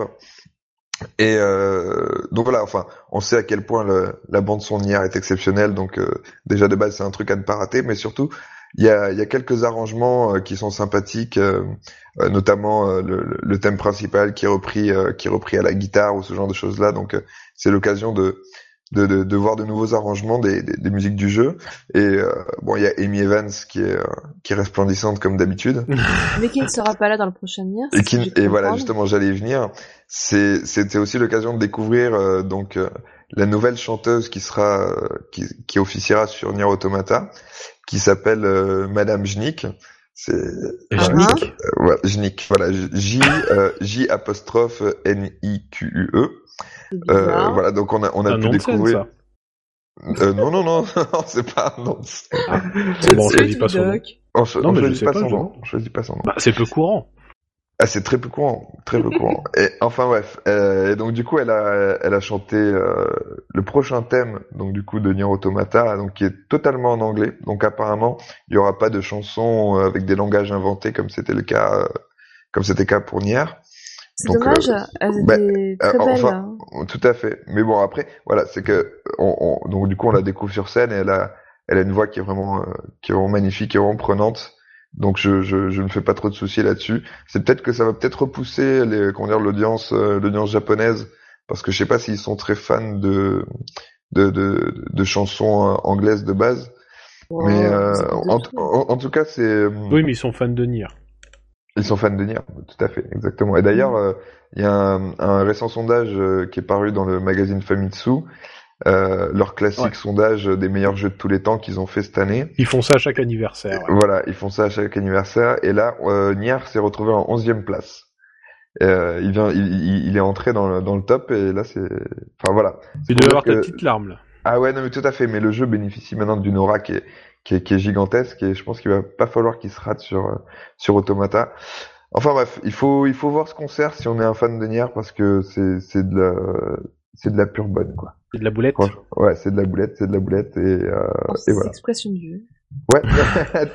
Non mais non mais il faut il faut il faut en profiter. euh, Il y a des arrangements qui sont vraiment sympas et euh, et ça dure euh, ça dure à peu près un peu moins d'une heure, entrecoupé de quelques extraits Automata si vous avez envie de voir à quoi ressemble le gameplay. Et voilà. Et donc toi Vidoc, euh, il me semble que tu euh, tu vas encore nous parler de d'un dungeon RPG sur Vita pour ne pas changer. Bah toujours, hein, quand c'est pas des petites filles, c'est autre chose. Ah bah ouais, bah là c'est encore des petites filles. Hein. Encore? Non, mais en fait, Meiku, c'était euh, un dungeon RPG euh, qui m'avait euh, qui m'avait un peu tapé dans l'œil. Mon côté fanboy de Sakura Taisen. C'est-à-dire qu'en fait, Meiku, euh, on a les habituelles petites filles, filles à gros seins, etc. Forcément, purement Jap. Euh, on a eu beaucoup de dungeon RPG japonais avec euh, une équipe entièrement féminine ces derniers temps. Mais euh, euh, fait aussi appel à des mechas qui, interviennent et leur design ressemble comme deux gouttes d'eau à ceux des Sakura Taisen. Alors du coup, ça m'a un peu attiré l'œil. Le jeu est sorti il y a quelques mois au Japon. J'ai hésité à l'acheter et puis je me suis dit non. Je suis sûr qu'il va sortir en France le lendemain de mon retour du Japon. Il était annoncé en Europe, donc il, il devrait pas trop tarder. euh, euh, fin d'année euh, aux États-Unis. Donc euh, moi c'était l'annonce qui me faisait vraiment plaisir parce que c'est euh, même si j'ai pas fini les Dungeon Et c'est RPG de l'année c'est fait dernière. par qui? C'est fait par qui? Euh, ah bah tiens, tu me poserais presque une colle là. Je crois que c'est eh, je crois que c'est Idea Factory.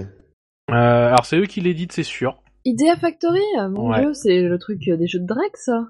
Voilà, ils en, ça m'étonne pas. font pas mal. C'est développé par Compile Heart, euh, nos Ah, amis c'était de du Compile, compile, Heart. c'est ça. Eh oui, évidemment. C'était du compile, autant pour moi. Et s'il y a des dû filles et m'en des boobs, euh, Ouais, C'est mais il y a des mechas. oui, bon. Ça n'excuse rien. Les mechas sont conduits par qui?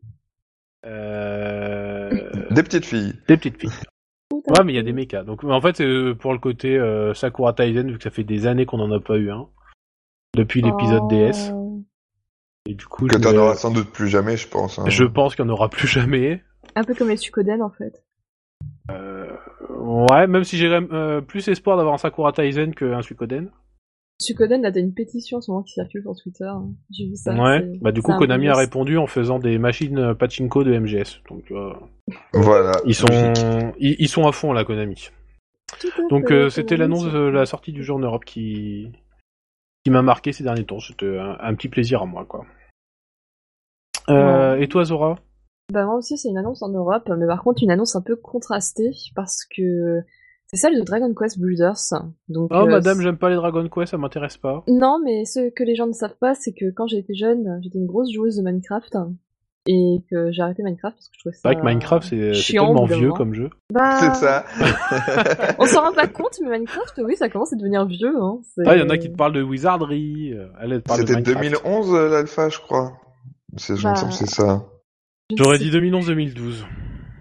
Je ne sais plus.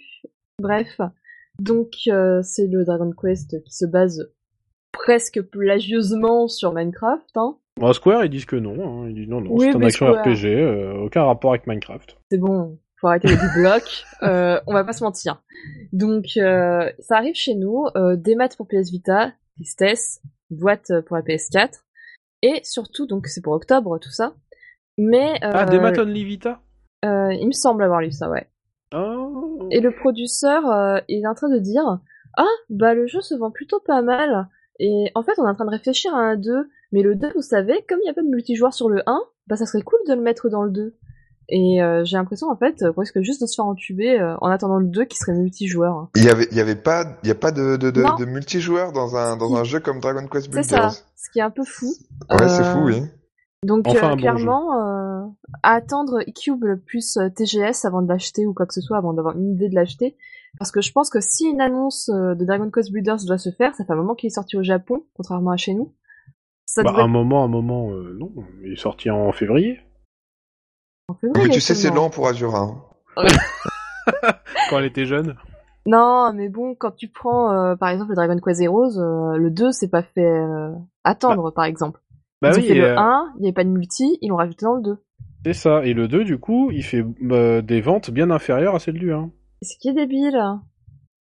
Enfin, ce qui est débile, c'est qu'ils aient fait ce genre de politique. Enfin, Bah, ce qui est de- débile, c'est qu'ils sortent le, le jeu très vite derrière l'autre, alors que les gens ont encore en tête le premier, voire ils y jouent encore, et hop, ils sortent tout de suite une suite euh, d'un jeu qui, enfin, dans le cas de Dragon Quest Heroes, qui ressemble beaucoup au premier.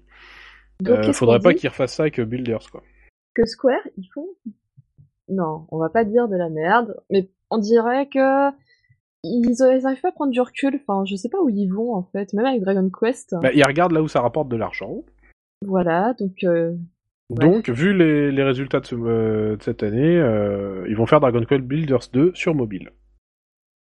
Oups. Logique. vu que T'as c'est dit là, mobile. c'est le mobile qui leur rapporte le plus d'argent. Non, mais je pense qu'on verra un 2 arriver à... Enfin, je vais pas avoir tort, mais déjà que le producteur te parle d'un 2, c'est plutôt bon signe que c'est déjà sur la voie du 2 en fait. Bah, vu qu'il a, tra- il a bien marché, euh, ça serait étonnant qu'il n'y en ait pas un, ouais. Donc voilà, euh, un peu euh, attendre euh, et voir euh, ce qu'il advient parce que franchement, si le multijoueur est sur le 2, euh, je préfère même le faire en japonais. Hein. euh. Et puis c'est l'année de Dragon Quest.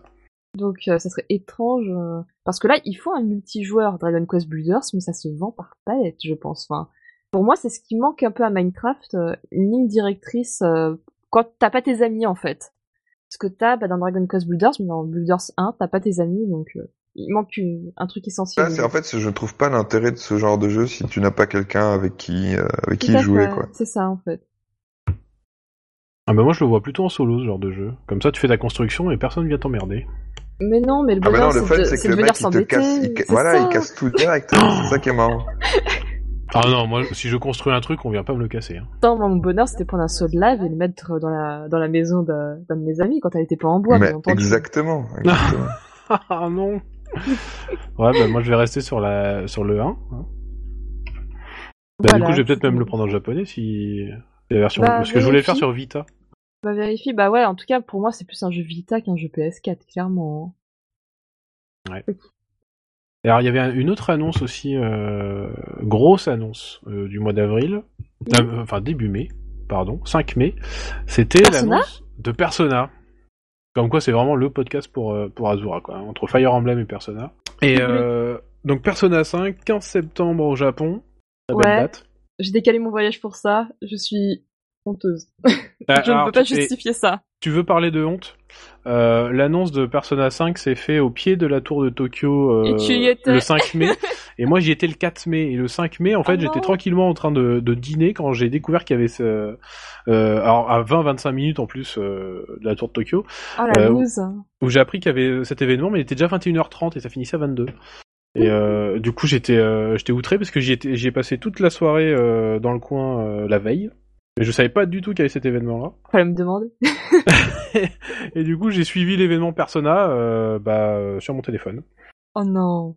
Alors que j'étais à 20 minutes de métro. La loose. Bref, Persona 5. Euh, 15 septembre, euh, Final Fantasy 15, euh, 30 septembre. Donc ça va être un, Et un tu beau peux mois. rajouter Tales aussi, Tales of Berseria, qui je, je sais plus comment il s'appelle. Berseria, le Berseria, 28 voilà. août. Donc euh, sur un mois, on a juste euh, entre guillemets trois triple A du RPG qui sortent. Qui Ouais, mais attends. peu- Il n'y a plus moi, personne trouve qui joue au Tales of.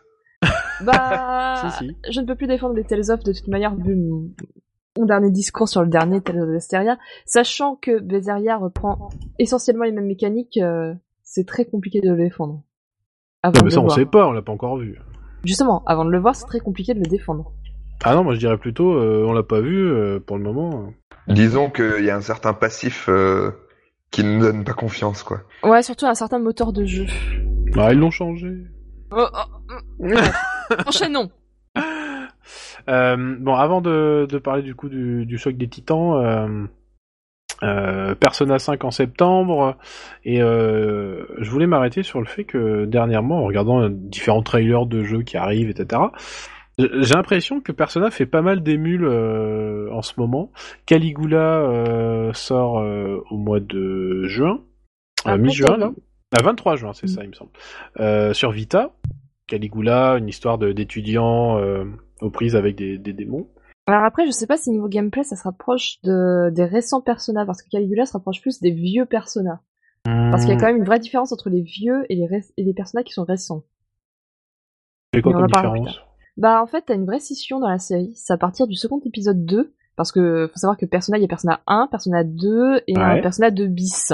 Donc en gros, t'as trois Persona qui sont plutôt dans l'ambiance euh, Shin Megami Tensei, parce que Persona c'est Shin Megami Tensei Persona. Ouais. Et arrivé au Persona 3, euh, là, t'as une vraie scission avec le reste même euh, de l'univers. Euh, je dirais pas tout l'univers Shin Megami, mais en tout cas, t'as un côté plus pop.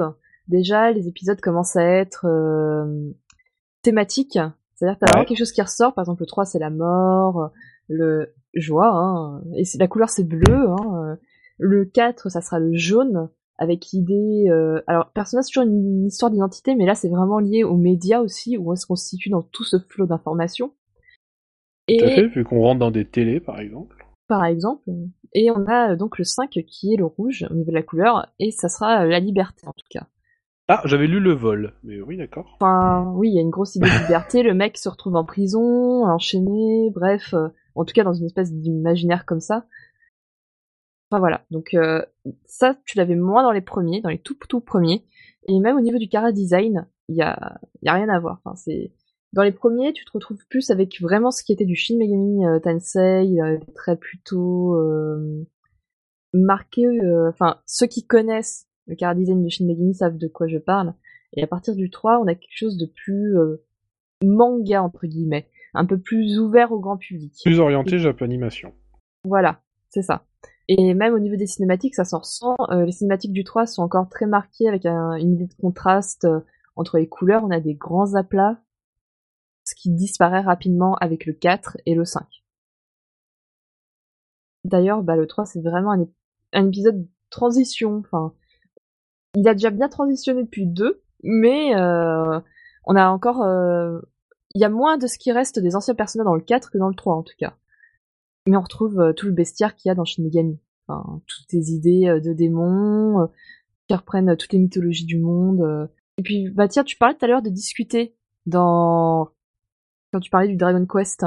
Bah là, par exemple, à partir de Persona 3, tu ne peux plus discuter. Tu ne discutes plus avec tes ennemis, contrairement aux anciens volets euh, de Persona. Comment ça, tu peux plus discuter avec Bah avant, euh, tu pouvais parler à tes ennemis et leur dire, euh, euh, enfin je sais plus euh, exactement ce qu'il y avait, c'était euh, plaisanter, discuter, euh, ou tu pouvais. euh, Ah oui, mais maintenant il y a les S-Link. Voilà, mais ça c'est avec tes alliés, pas avec tes ennemis Ah bah, en général. c'est vrai. Donc euh, voilà, et ça les S-Link ça a été rajouté donc dans le 3. Euh, Ouais, mais les discussions, euh, c'est un avec. euh, Alors, tu parles avec les ennemis, parce que euh, moi, ça remonte un peu les Shin Megami. Mais euh, où c'était euh, en plein combat? c'était en plein combat avant dans Ouais, Persona. bah ça, c'est les Shin Megami. C'était, euh, c'est la technique oui. pour euh, pour prendre les monstres, en fait. C'est ça, mais tu n'as plus ça à partir de Persona 3 en tout cas. Mhm. Toute cette idée de discuter avec les monstres, tu n'as plus ça. Enfin, les per- on va dire que les Shadows, qui sont les ennemis donc de Persona à partir du 3, enfin qui sont vraiment nommés Shadows, euh, en Europe, euh, ne sont euh, plus enclins à euh, te rejoindre.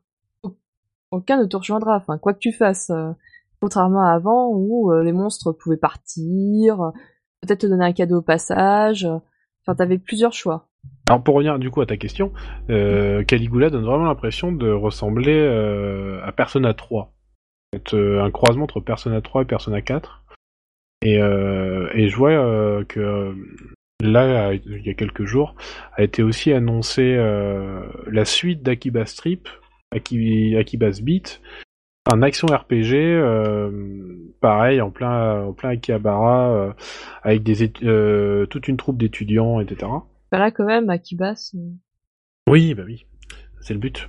Et moi, ma question c'était, est-ce que justement on n'est pas en train de voir fleurir tout un, un style de JRPG au Japon, là-dessus, euh, calqué sur le modèle Persona Mais je pense que c'est intéressant parce que il y a une locomotive normalement du, du JRPG qui est Final Fantasy, Mhm. sauf que ça fait tellement longtemps qu'on n'a pas eu euh, qu'on n'a pas eu de vrai Final Fantasy canonique, on va dire, de- d'épisodes numérotés, que euh, je pense que les, les développeurs japonais sont en train d'essayer de trouver euh, peut-être un autre modèle ou une autre une autre tendance qui fasse locomotive.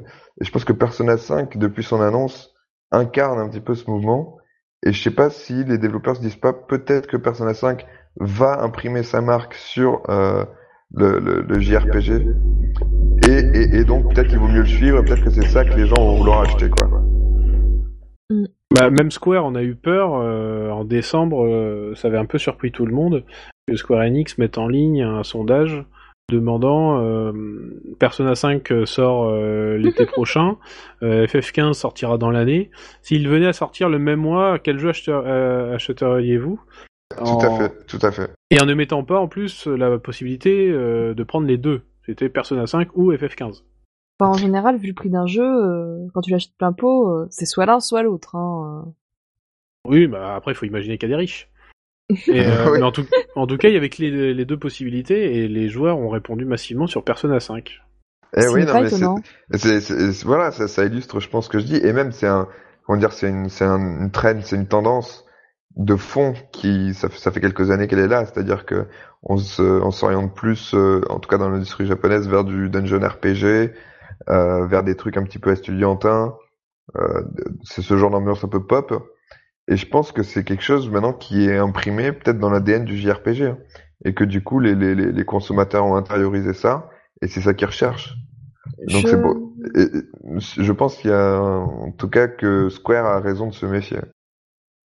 Ils ont raison de se méfier, mais après, c'est aussi que bah, Final Fantasy, bon, bah là, ça essaye euh, d'innover comme ça peut. Hein. Je ne parlerai pas d'FF15 maintenant. Donc, euh, mais euh, quand tu dis que oui, on voit de plus en plus de trucs pop, c'est aussi que c'était pas une des recettes de base d'un JRPG.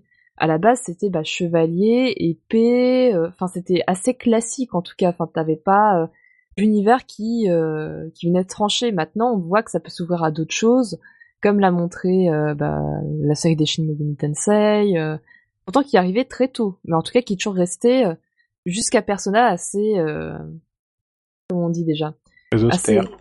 Non pas austère, mais tu sais confidentiel, voilà. C'est-à-dire jusqu'à Persona, enfin les Shin Megami Tensei, on n'en entendait pas beaucoup parler, surtout en Europe, hein. Et euh, et ouais, enfin tout ce qui et puis même il y a des choses de base que Square Enix devra apprendre. J'ai fait la démo d'FF15 et j'ai vu le menu, mais j'ai juste eu envie de pleurer. Le menu prend tout l'écran.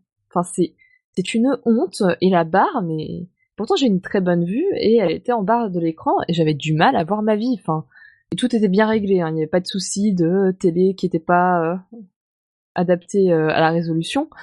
Enfin c'est, je trouve ça assez euh, catastrophique en fait au final d'avoir à l'heure actuelle, c'est ce qu'on appelle l'UX design, UX, sur un gros jeu comme FF15 qui soit aussi calamiteuse. Enfin, naviguer dans les menus d'FF15, c'est se tirer une balle dans le pied. Hein. C'est c'est sûr, c'est sûr qu'en tout cas les personnages historiquement arrivent à faire à mieux faire ça quoi. Alors que voilà, mais je parle de Square, hein, je pourrais parler de Falcom aussi, hein, parce que les menus de Falcom sont pas vraiment mieux. Hein. Ils sont assez austère, euh, mais c'est pas la même boîte. Hein. On parle comme d'une grosse en boîte. Tout cas, en tout cas, l'UX, oui, c'est une chose, c'est important, mais je pense pas que ça puisse définir non plus le, le succès, euh, le mm. succès d'une série entièrement. Moi, je pense que, c'est un tout. Mais moi, je pense que c'est un tout, tu sais. Par exemple, Persona, bah, là où t'as commencé à avoir une forte identité, c'est vraiment à partir du 3, où tu commençais à avoir des interfaces qui étaient bien particulières.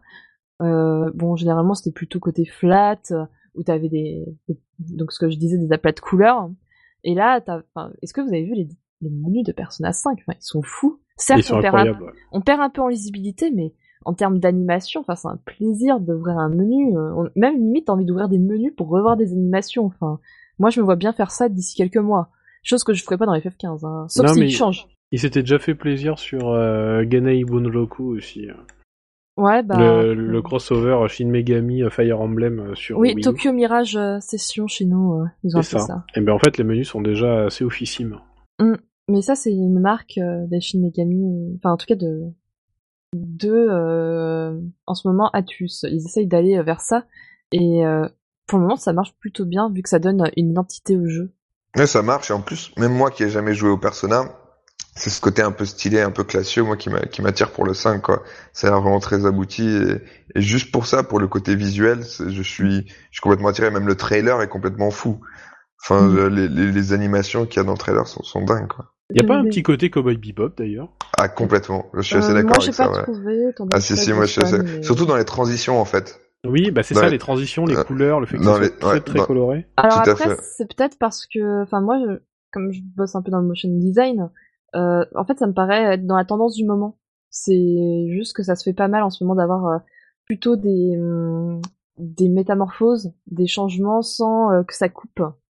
Donc euh, ça va pas étonner en fait de placer la caméra de façon à ce que ça crée une continuité plutôt. Ouais, la fluidité quoi.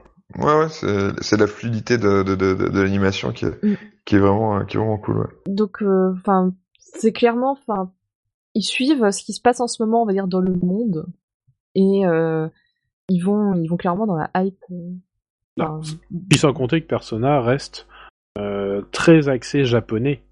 C'est quand même des, euh, des étudiants dans un lycée Jap, dans une ville Jap. Euh, on retrouve tout ce bah, l'identité euh, culturelle du Japon. C'est un quartier de Tokyo, non, qu'ils ont choisi, je sais plus. Alors, il y a au moins, il me semble qu'il y a au moins des parties dans Shibuya mm. et qu'ils ont, bah, qui reconstituent hein, à chaque fois. Et mm. et puis le, le le grand euh, le grand passage piéton euh, de Shibuya euh, qui, est, qui est mis en lumière dans des trailers pour bien montrer parce que c'est une image que le monde a du Japon. Quand on parle du Japon en France ou aux États-Unis ce qu'ils voient c'est la mégalopole japonaise les temples de Kyoto etc et, et une mégalopole japonaise c'est le passage piéton de Shibuya. Et en fait à part ces symboles là ça exporte l'image du Japon à l'étranger tout à fait, c'est sûr qu'ils ont, ils, arrivent bien à jouer sur les, euh, sur les symboles, mais je pense qu'il y a même quelque chose de plus, c'est que je pense que dans l'ADN des joueurs japonais, ce qu'ils aiment, c'est avoir euh, une sorte de, de profusion, euh, de profusion de mécanique et de profusion de, de, de, choses à faire. Et je pense que les personnages répondent bien à cette problématique, c'est-à-dire que ce sont des jeux en général qui durent 80, 90 heures, des trucs comme ça. Et c'est comme une sorte de, de gros donburi, si tu veux. C'est que t'as plein, plein, plein de trucs qui se mélangent.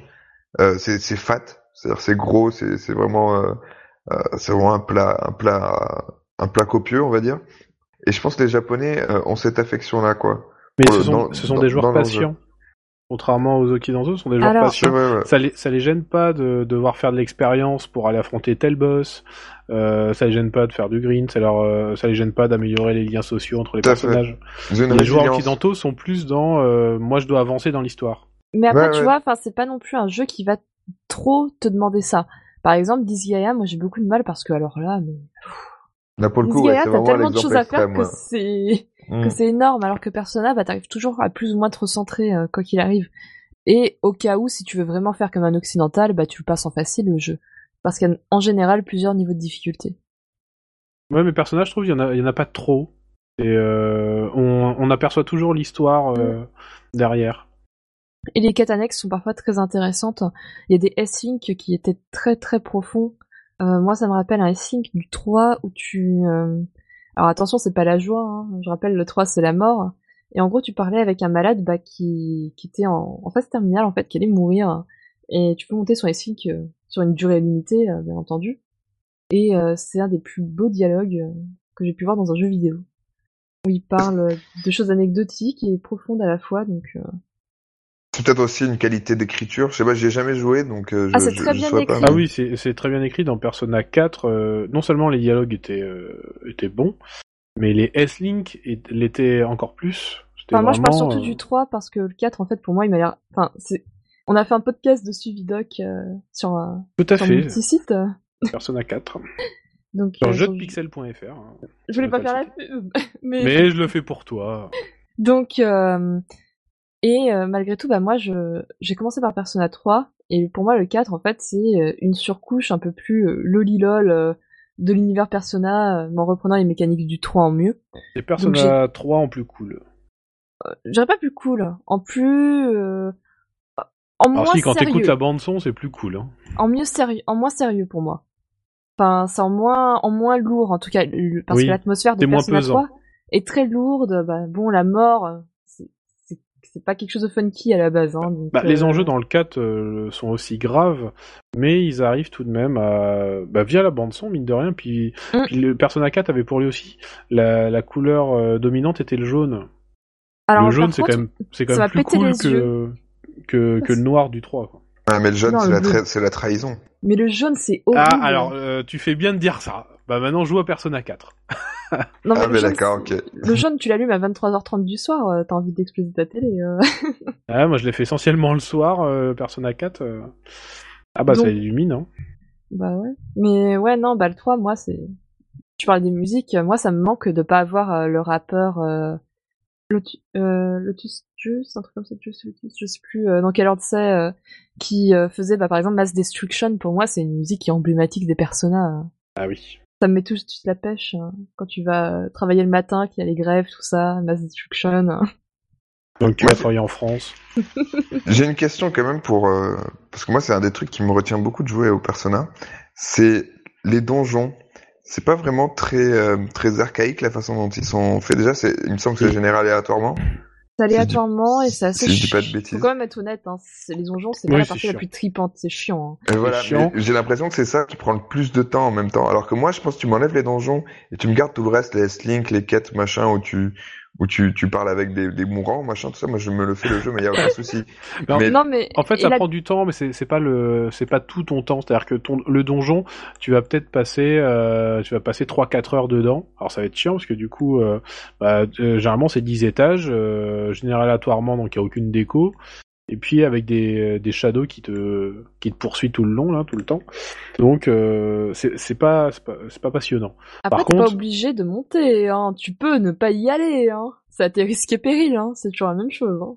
Mais du coup, si tu une fois que tu as passé ces 4 heures là, bah tu vas te taper euh, euh, peut-être 5-6 heures de, de scénario, de S-Link, de ce que tu veux.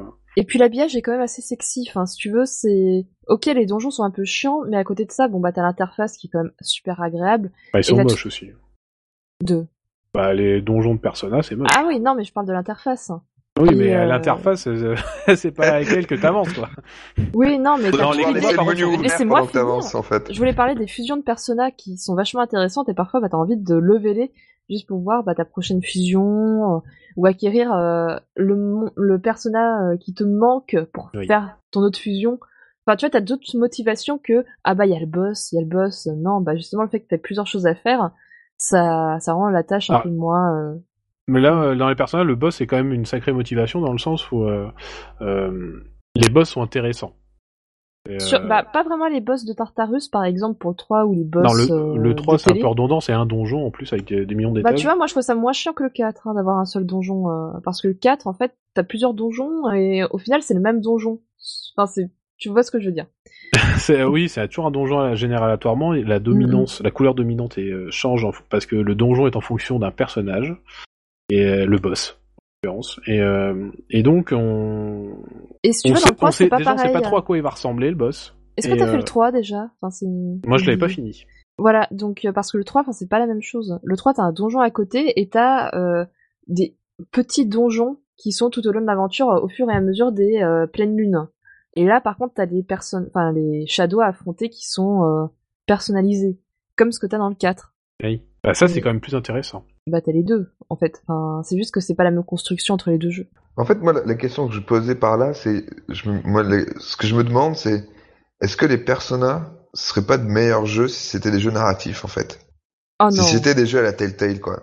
Non, non, non, arrête, arrête ça tout de suite. Alors en fait, euh, les meilleurs moments de Persona, ça reste les, per- euh, les moments de dialogue, de scénario, etc. Même si Ouais, les- t'as- le système de combat est très bon. T'as Bah, des beaux combats, hein. euh, Mais euh, le, tout le côté malsain, en fait, des Persona, euh, hérités des Shin Megami, euh, se trouve essentiellement dans les donjons et dans les combats. Et t'as les boss aussi parfois qui, quand tu observes bien le boss, mais t'as un sous-entendu. Mais Et puis même dans, souvent. des- même dans les dialogues, etc. Mais euh, moi, euh, du coup, le seul que j'ai totalement fini, c'est Persona 4. Et dans Persona 4, euh, même si les derniers donjons, les derniers dialogues peuvent être malsains, pendant pendant le jeu, à part dans les donjons, le- c'est que de la- l'ambiance pop cool. ok, le, le monde est en danger. Ok, il y a des gens qui meurent, mais mais ça va plutôt pas mal. Par contre, dans le donjon, qui est euh, ambiance euh, fond noir, euh, les monstres sont tous plus horribles les uns que les autres. Le boss, il est toujours, il est toujours dérangeant aussi. Chaque boss, est, la plupart des boss sont dérangeants. En fait, si on retire ce côté-là, on a pu le, on, on enlève vraiment une, une- une grosse part à Persona. Persona, c'est beaucoup de symbolisme en fait. C'est beaucoup de lecture entre les lignes. Oui. Donc, euh, que ce soit le 3 ou le 4, hein. alors après, euh, soit on aime les ambiances un peu plus glauques et on va dans le 3, soit on aime les trucs un peu plus punky, et euh, funky et on va dans le 4. hein. C'est plus euh, une question de crémaillère sur euh, si on aime le 3 ou si on aime le 4 au final. Mais ouais, enfin, je pense qu'il faudrait pas que ce soit comme ce que tu dis, un truc à la telle telle. Ça serait catastrophique. Euh, parce que t'as des combats, enfin, quand tu finis avec 3 PV, un personnage, bon, t'es deg parce que ton expérience va pas aux autres membres. Mais Mais t'es c'est toujours content. des, voilà, c'est des beaux passages de RPG en général. Tout le monde se souvient de ce combat où tu finis sur le fil du rasoir. Hein. Tout à fait. Et j'en ai eu pas mal, moi, dans Persona 4. Et alors, justement, ben, on, on- là, on parle de toutes les, tous les mécanismes de, de Persona, en quoi euh, ce Persona 5 euh, est, est super hypé, euh, mais ou hypant. Bah, c'est peut-être euh, le seul qui propose euh, d'innover aussi. Enfin, clairement, euh, Persona, bah, depuis le 4, je sais plus quand est-ce qu'il est sorti le 4, mais ça doit bien faire 6 ans qu'on n'a pas eu de vrai Persona, au moins. Bah, c'est pas, Euh, 2000, ouais, euh, facile. c'est pas 2008 Alors, Euh, Persona 4, c'est 2009, 2009. en Europe, sur PS2. Donc euh, Ouais, voilà. c'est 2008. J'ai Oh, au Japon. Au Japon, 7 ans, 2008. 6-7 ans, donc ça fait long dans une série. À fait. Surtout que, bah, en attendant, bon, on a eu le truc. euh, Ah, mais du coup, c'est pas vraiment différent. Alors, euh, du coup, je, je peux, ça me permet de rebasculer sur euh, Mais t'as eu Catherine confrontation. entre temps. C'est euh, qui c'est était un jeu- FF15. Non, non, mais attends. FF15, euh, on n'a pas eu euh, le dernier numéro euh, véritable, c'était le 13, en 2009. Mais après, tu vois, euh, t'as eu Catherine aussi entre temps, qui était fait par la Persona Team. Ouais, mais c'était... euh, Et qui était, je pense, un test de technologie euh, pour tout ce qui était cutscene, cinématique, euh, pour les personnages. Parce que. Bon, bah, Non, c'est- enfin c'était un, c'était un jeu qui, enfin c'était le premier jeu de sur PS3. Euh, en fait, à chaque fois que tu as une nouvelle console qui sort, les équipes sortent assez rarement leur gros titre tout de suite. Elles Mm. passent par un, titre beaucoup plus modeste, histoire Ah, de tester alors, la techno. Catherine modeste en attendant, enfin c'était un très très bon jeu. Ah, ça Enfin, moi, j'ai empêche pas. Adoré. Ça empêche pas, mais euh, toutes les équipes euh, lancent d'abord euh, euh, FF10, ils avaient sorti The Bouncer avant aussi. Et d'ailleurs pour tous ceux qui sont qui adorent les menus bah, de Persona 5, ils avaient déjà commencé à faire des choses comme ça dans Catherine, hein. notamment bah, le menu euh, d'ouverture du jeu qui reprend euh, des mêmes animations de menu qu'on revoit dans le 5 et aussi euh, lorsqu'on se rend au bar et qu'on commande euh, la boisson. Il y a des idées qui, qui ont transfusé forcément. Faudra faire un podcast sur les menus. Non mais alors c'est très important, je m'en suis surtout rendu compte chacun sa technique pour se faire hyper. hein. Non, non, mais il faut savoir que les menus, on passe beaucoup de temps dedans quand on joue au JRPG ou RPG en général. Et quand ils sont dégueulasses, c'est pas fonctionnel, et ben oui, bah c'est chiant. Enfin, c'est c'est pas évident. Là, par exemple, bah, The Witcher, euh, leur extension, bah, euh, a réajusté les menus. Au moins, euh, c'est quelqu'un d'intelligent. Enfin, C'est vrai qu'ils sont pourris dans The Witcher. Si c'était pas important, ils auraient pas refait. Non mais euh, je suis d'accord avec toi. en attendant, c'est pas l'expérience Persona, c'est pas les menus. Bah, tu parlais des menus tout à l'heure, parce que je compte bien le placer, ça. Euh, FF15 sort euh, deux semaines après. On a l'impression que la... tout l'effervescence autour de FF15, il est généré par Square Enix, alors que l'effervescence de Persona est générée plus par le public. Du coup, euh, pourquoi FF15 euh, semble euh, moins attendu que ce Persona 5 Parce que c'est un boys band crypto gay. Excuse-moi, c'est mon expression à chaque fois que je parle des FF15, donc déjà, enfin, Déjà, ça, c'est pas très tolérant. Non, Bah mais, ouais, déjà. non, mais- Déjà, mais- de, hein. Non mais attends, enfin moi j'ai jamais vu autant de bromance dans un Final Fantasy, enfin dans Bah, la justement. vidéo, euh, Chaque Final Fantasy se renouvelle. Enfin là c'est c'est su- enfin c'est pas ça, c'est juste que enfin moi je trouve pas ça entre. Squall et Cypher dans le 8. Hein Non mais est-ce que Cypher te demande d'aller voir les étoiles filantes avec? Bah non, Ouais. mais enfin, si, ils le font dans l'intro. Et après, ils se finissent sur la tronche. Ah, c'est ça, exactement. C'est- en fait, c'est la cause du combat. En fait. Non mais je, Non, mais, non, mais pour- pour- plus je dis sérieusement, ça mais bon plus euh, sérieusement, je pense que ce qui, ce qui se joue là, c'est, c'est vraiment, il y a, il y a vraiment un enjeu parce que c'est celui, au- celui qui va triompher. Je pense que c'est vraiment un duel. Hein. Je pense que c'est celui qui va triompher, qui va porter sa marque sur les, Ouais. sur les prochains RPG qui vont sortir sur, sur PS4 et sur les, ce que les choses vont, ce que les développeurs japonais vont tenter, quoi. Et FF16 n'aura pas du tout la même tête. et tu vois moi oui, je pense que ce que tu dis bah après c'est c'est pas vraiment ça, c'est surtout de voir est-ce que un studio plus modeste comme Atus va triompher du géant Square Enix? Oui, C'est- non, mais tout à C'est fait. plutôt ce côté-là. Bah pourquoi pas Oui, non, mais tout à fait, tout à fait. Et c'est là aussi qui est, qui est, qui est, qui est l'enjeu. Mais euh, je pense que c'est vraiment un, un test pour Final Fantasy qui, depuis, depuis que ça existe, ça a toujours été Mm. la locomotive du JRPG qui imposait son modèle euh, aux autres. Euh, là, si, si, comment dire, si, s'ils ne réussissent pas à, à faire de FF15 euh, le, le maître étalon, on va dire, et que c'est Persona 5 qui, qui en ressort, euh, qui en ressort gagnant, euh, je pense que ça va, ça va peut-être changer les, le paysage en ouais. tout cas des développeurs, euh, des développeurs japonais. Mais si tu veux parler des FF15, enfin bon, outre les problèmes de menu, euh, moi pendant la démo j'ai eu des gros problèmes de caméra. Alors peut-être que c'est parce que c'est une démo, mais ça m'a pas rassuré. T'as fait laquelle? La Euh, 1 la- ou la 2 La première, euh, Enfin, la été- 1.0 ou Alors- la 2.0 alors la première qui a été, enfin refaite, enfin tu vois ce Oui. que je veux dire? Ouais, c'est d'où Voilà. la question en fait. C'est euh, en fait ils avaient sorti une 1.0 avec des gros problèmes de caméra et euh, ils ont fait une 2.0 où ils ont Bah, pas mal corrigé 2. ça. C'est la 2.0 et je trouvais qu'il y a encore pas mal de soucis de cam. Ah. Et euh, bon, euh, ma première phrase vient aussi du fait que euh, malgré euh, la justification, non mais vous comprenez, on veut faire un road trip, alors avoir une nana, ça aurait été problématique. En attendant, mais une nana avec juste un décolleté euh, encore plus viable que celui de Riku euh, d'FF10-2. Mais ça c'est pas problématique.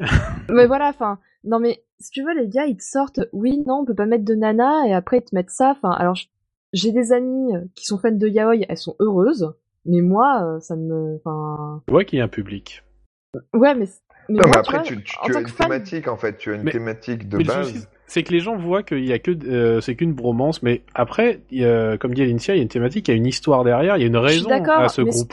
Je suis d'accord, mais si tu veux, euh, on me l'a pas présenté. En tout cas, on l'a pas assez mis en avant. On m'a plus mis en avant. Bah, c'est oh, normal, on a une ils, vont, ils veulent pas te raconter l'histoire, sinon il n'y a, y a pas d'intérêt. Ouais, mais, Mais, on, ils veulent pas te montrer euh, lancer. qu'est-ce qui a fait que les quatre doivent maintenant euh, s'enfuir à travers le pays. Et euh, l'événement exact, ils nous le montrent pas. Ils ont, il est abordé dans les trailers, etc. Mais euh, pour c'est la surprise. y a pas que ça, tu vois, il y a aussi le Cara Design qui, enfin, plus lambda tu meurs, hein. T'as le mec à lunettes, euh, à peu Ouais, enfin, en même temps, euh, lui. euh. Quand tu vas au Japon, c'est ce que tu vois dans la rue. Hein. Non mais Ah, alors, ils sont peut-être un peu moins dressés euh, vers le ciel, les cheveux, mais... euh, Ouais, je suis assez d'accord avec, euh, avec Vidoc. hein. De toute façon, t'as même pas besoin d'aller au Japon. Tu regardes un Non, petit mais peu la mode alors- japonaise, même sur, euh, en tapant sur Ah, par Google contre, la mode, euh. c'est-à-dire que dans le, euh, quand tu croises des Japonais, on est d'accord qu'ils c'est peut-être pas aussi excentrique. Maintenant, tu regardes euh, des bouquins de mode ou des c'est publicités. pas que la mode. Là, je parlais des lunettes, mais si tu veux, c'est aussi t'as le petit jeune un peu euh, foufou. Enfin, c'est des cas, des stéréotypes, pas encore plus gros que ce que t'avais dans les personas, alors que c'est la marque des personas à la base. Donc, euh, je sais Mais pas. Enfin, FF de base s'inspire de la japanimation et de, de- et justement des, des, des, des stéréotypes. Et après, ils, les- ils en font quelque chose, ils, ils essaient de les, de les subvertir ou pas. Mais euh, ça a toujours fonctionné comme ça, même de- enfin depuis le 1 quoi. Mais ça me rassure pas, tu vois, limite, j'ai presque envie de revoir Snow de FF13, tellement ils me sortent par les trous de nez, les personnages du 15. Ah, Et, et pour rappeler Snow, il faut ouais, faire... mais euh, Snow, tu, tu l'as vécu pendant, pendant tout FF13, là, tu sais pas. euh, ces Ah, quatre tu- il pourrait on mourir, connaît pas hein. le développement qu'ils vont avoir. S'il mourait dans les deux premières heures de jeu, ça serait parfait, en fait. hein. D'accord, ok.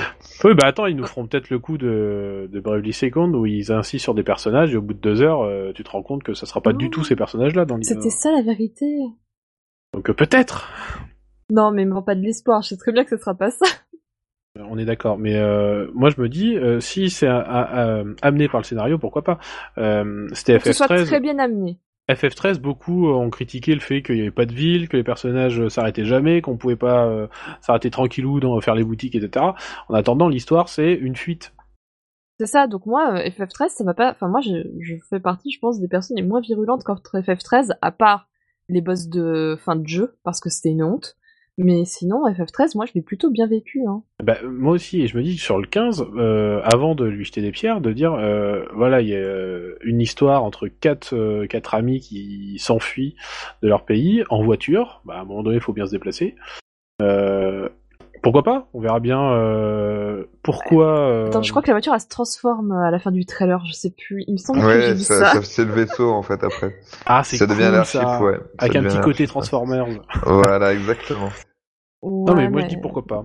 Mais c'est vrai que par contre FF15 il donne quand même beaucoup plus l'impression que Persona 5 d'être euh, un RPG pour plaire aux occidentaux. Il y a de Et, euh, ça.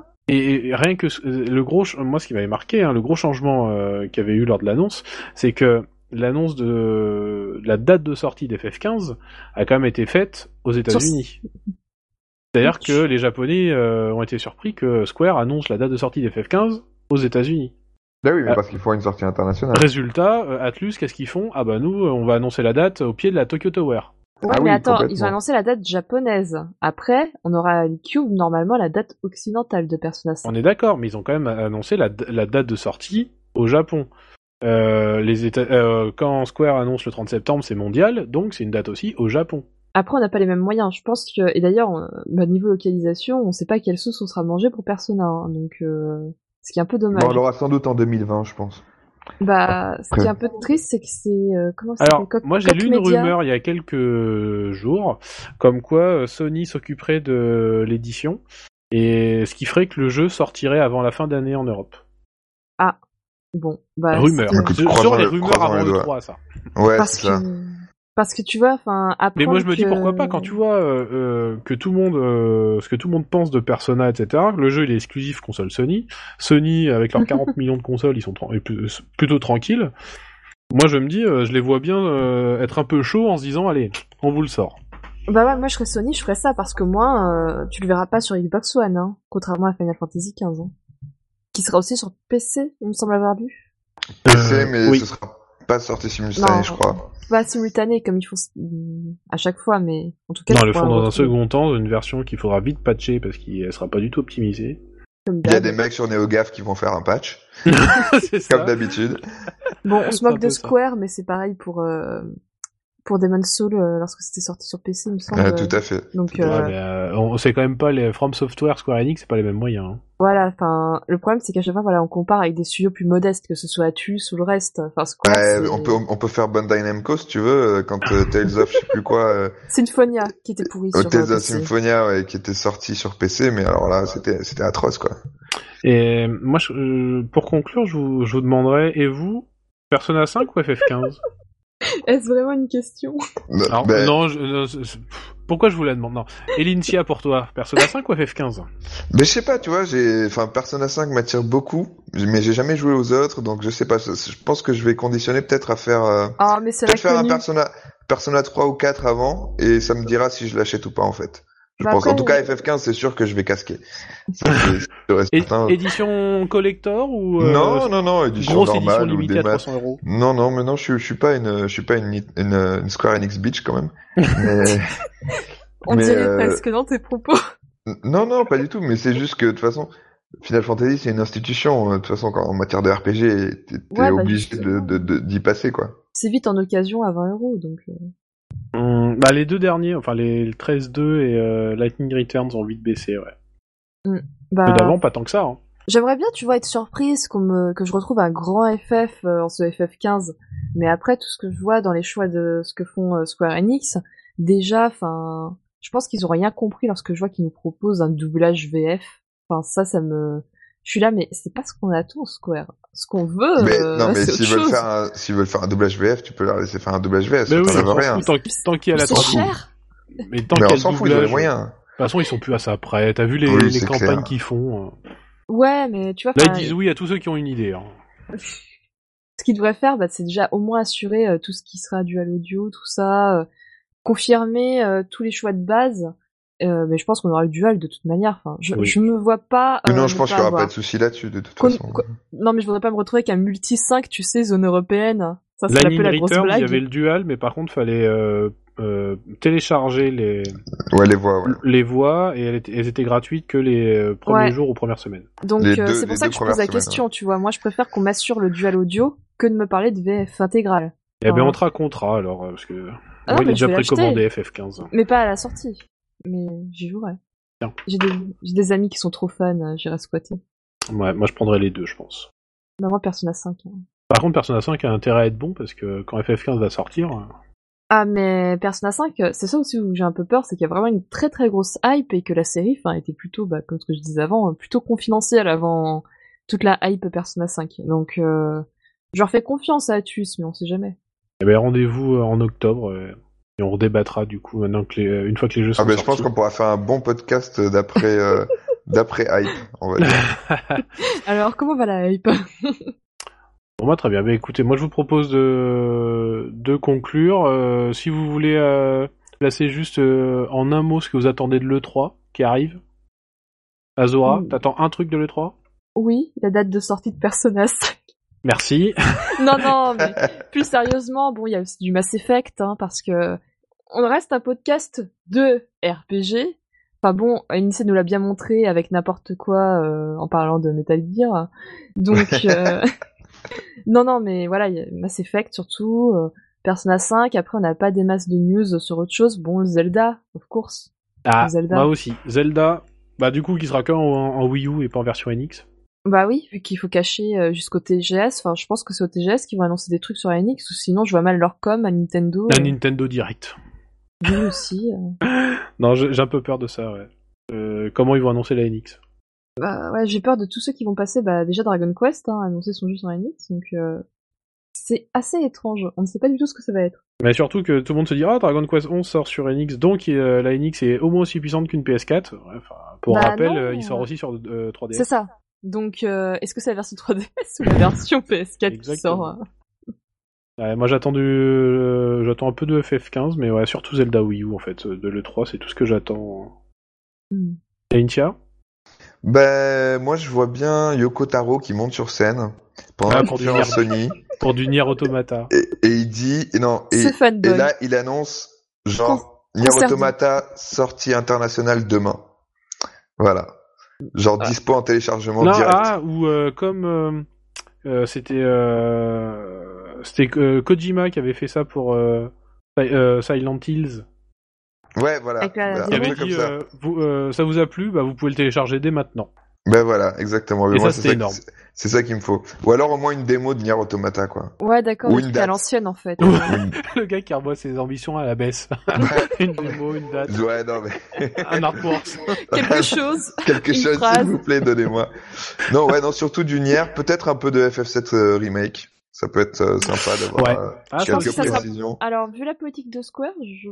Non, je ça va vois FF15. plus. Ouais, je vois plus TGS en fait. Moi, je pense qu'ils vont blinder FF15, parce que vu qu'il sort le 30 septembre, Mm. TGS, ça va être blindé FF15 et World of Final Fantasy, parce qu'il sort quand même avant la fin d'année, mine de rien.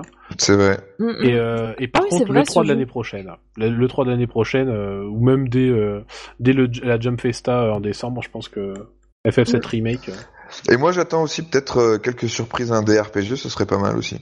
ça serait pas mal. Ouais, ce serait pas mal parce qu'il y a notamment il y a euh, euh, le RPG indé qui s'appelle euh, euh, Y2K euh, qui, qui reprend un petit peu Il le- sort cet le- été sur Vita. voilà les styles de, de, de les styles de Mother et serait, on n'a pas encore de date fixe il me semble et ce serait bien si jamais il annonçait euh, notamment dans une grosse vidéo indé que si on avait la date ce serait sympa Moi, j'avais, moi, j'avais lu euh, été, moi. Sous-entendu, euh, plutôt juillet. ouais bah écoute euh, Parce ça qu'il laisse, sort en euh, version boîte sur Vita et PS4 en édition exactement limitée. exactement Mais de toute manière, il n'y a plus beaucoup de monde à l'E-Cube, euh, il me semble.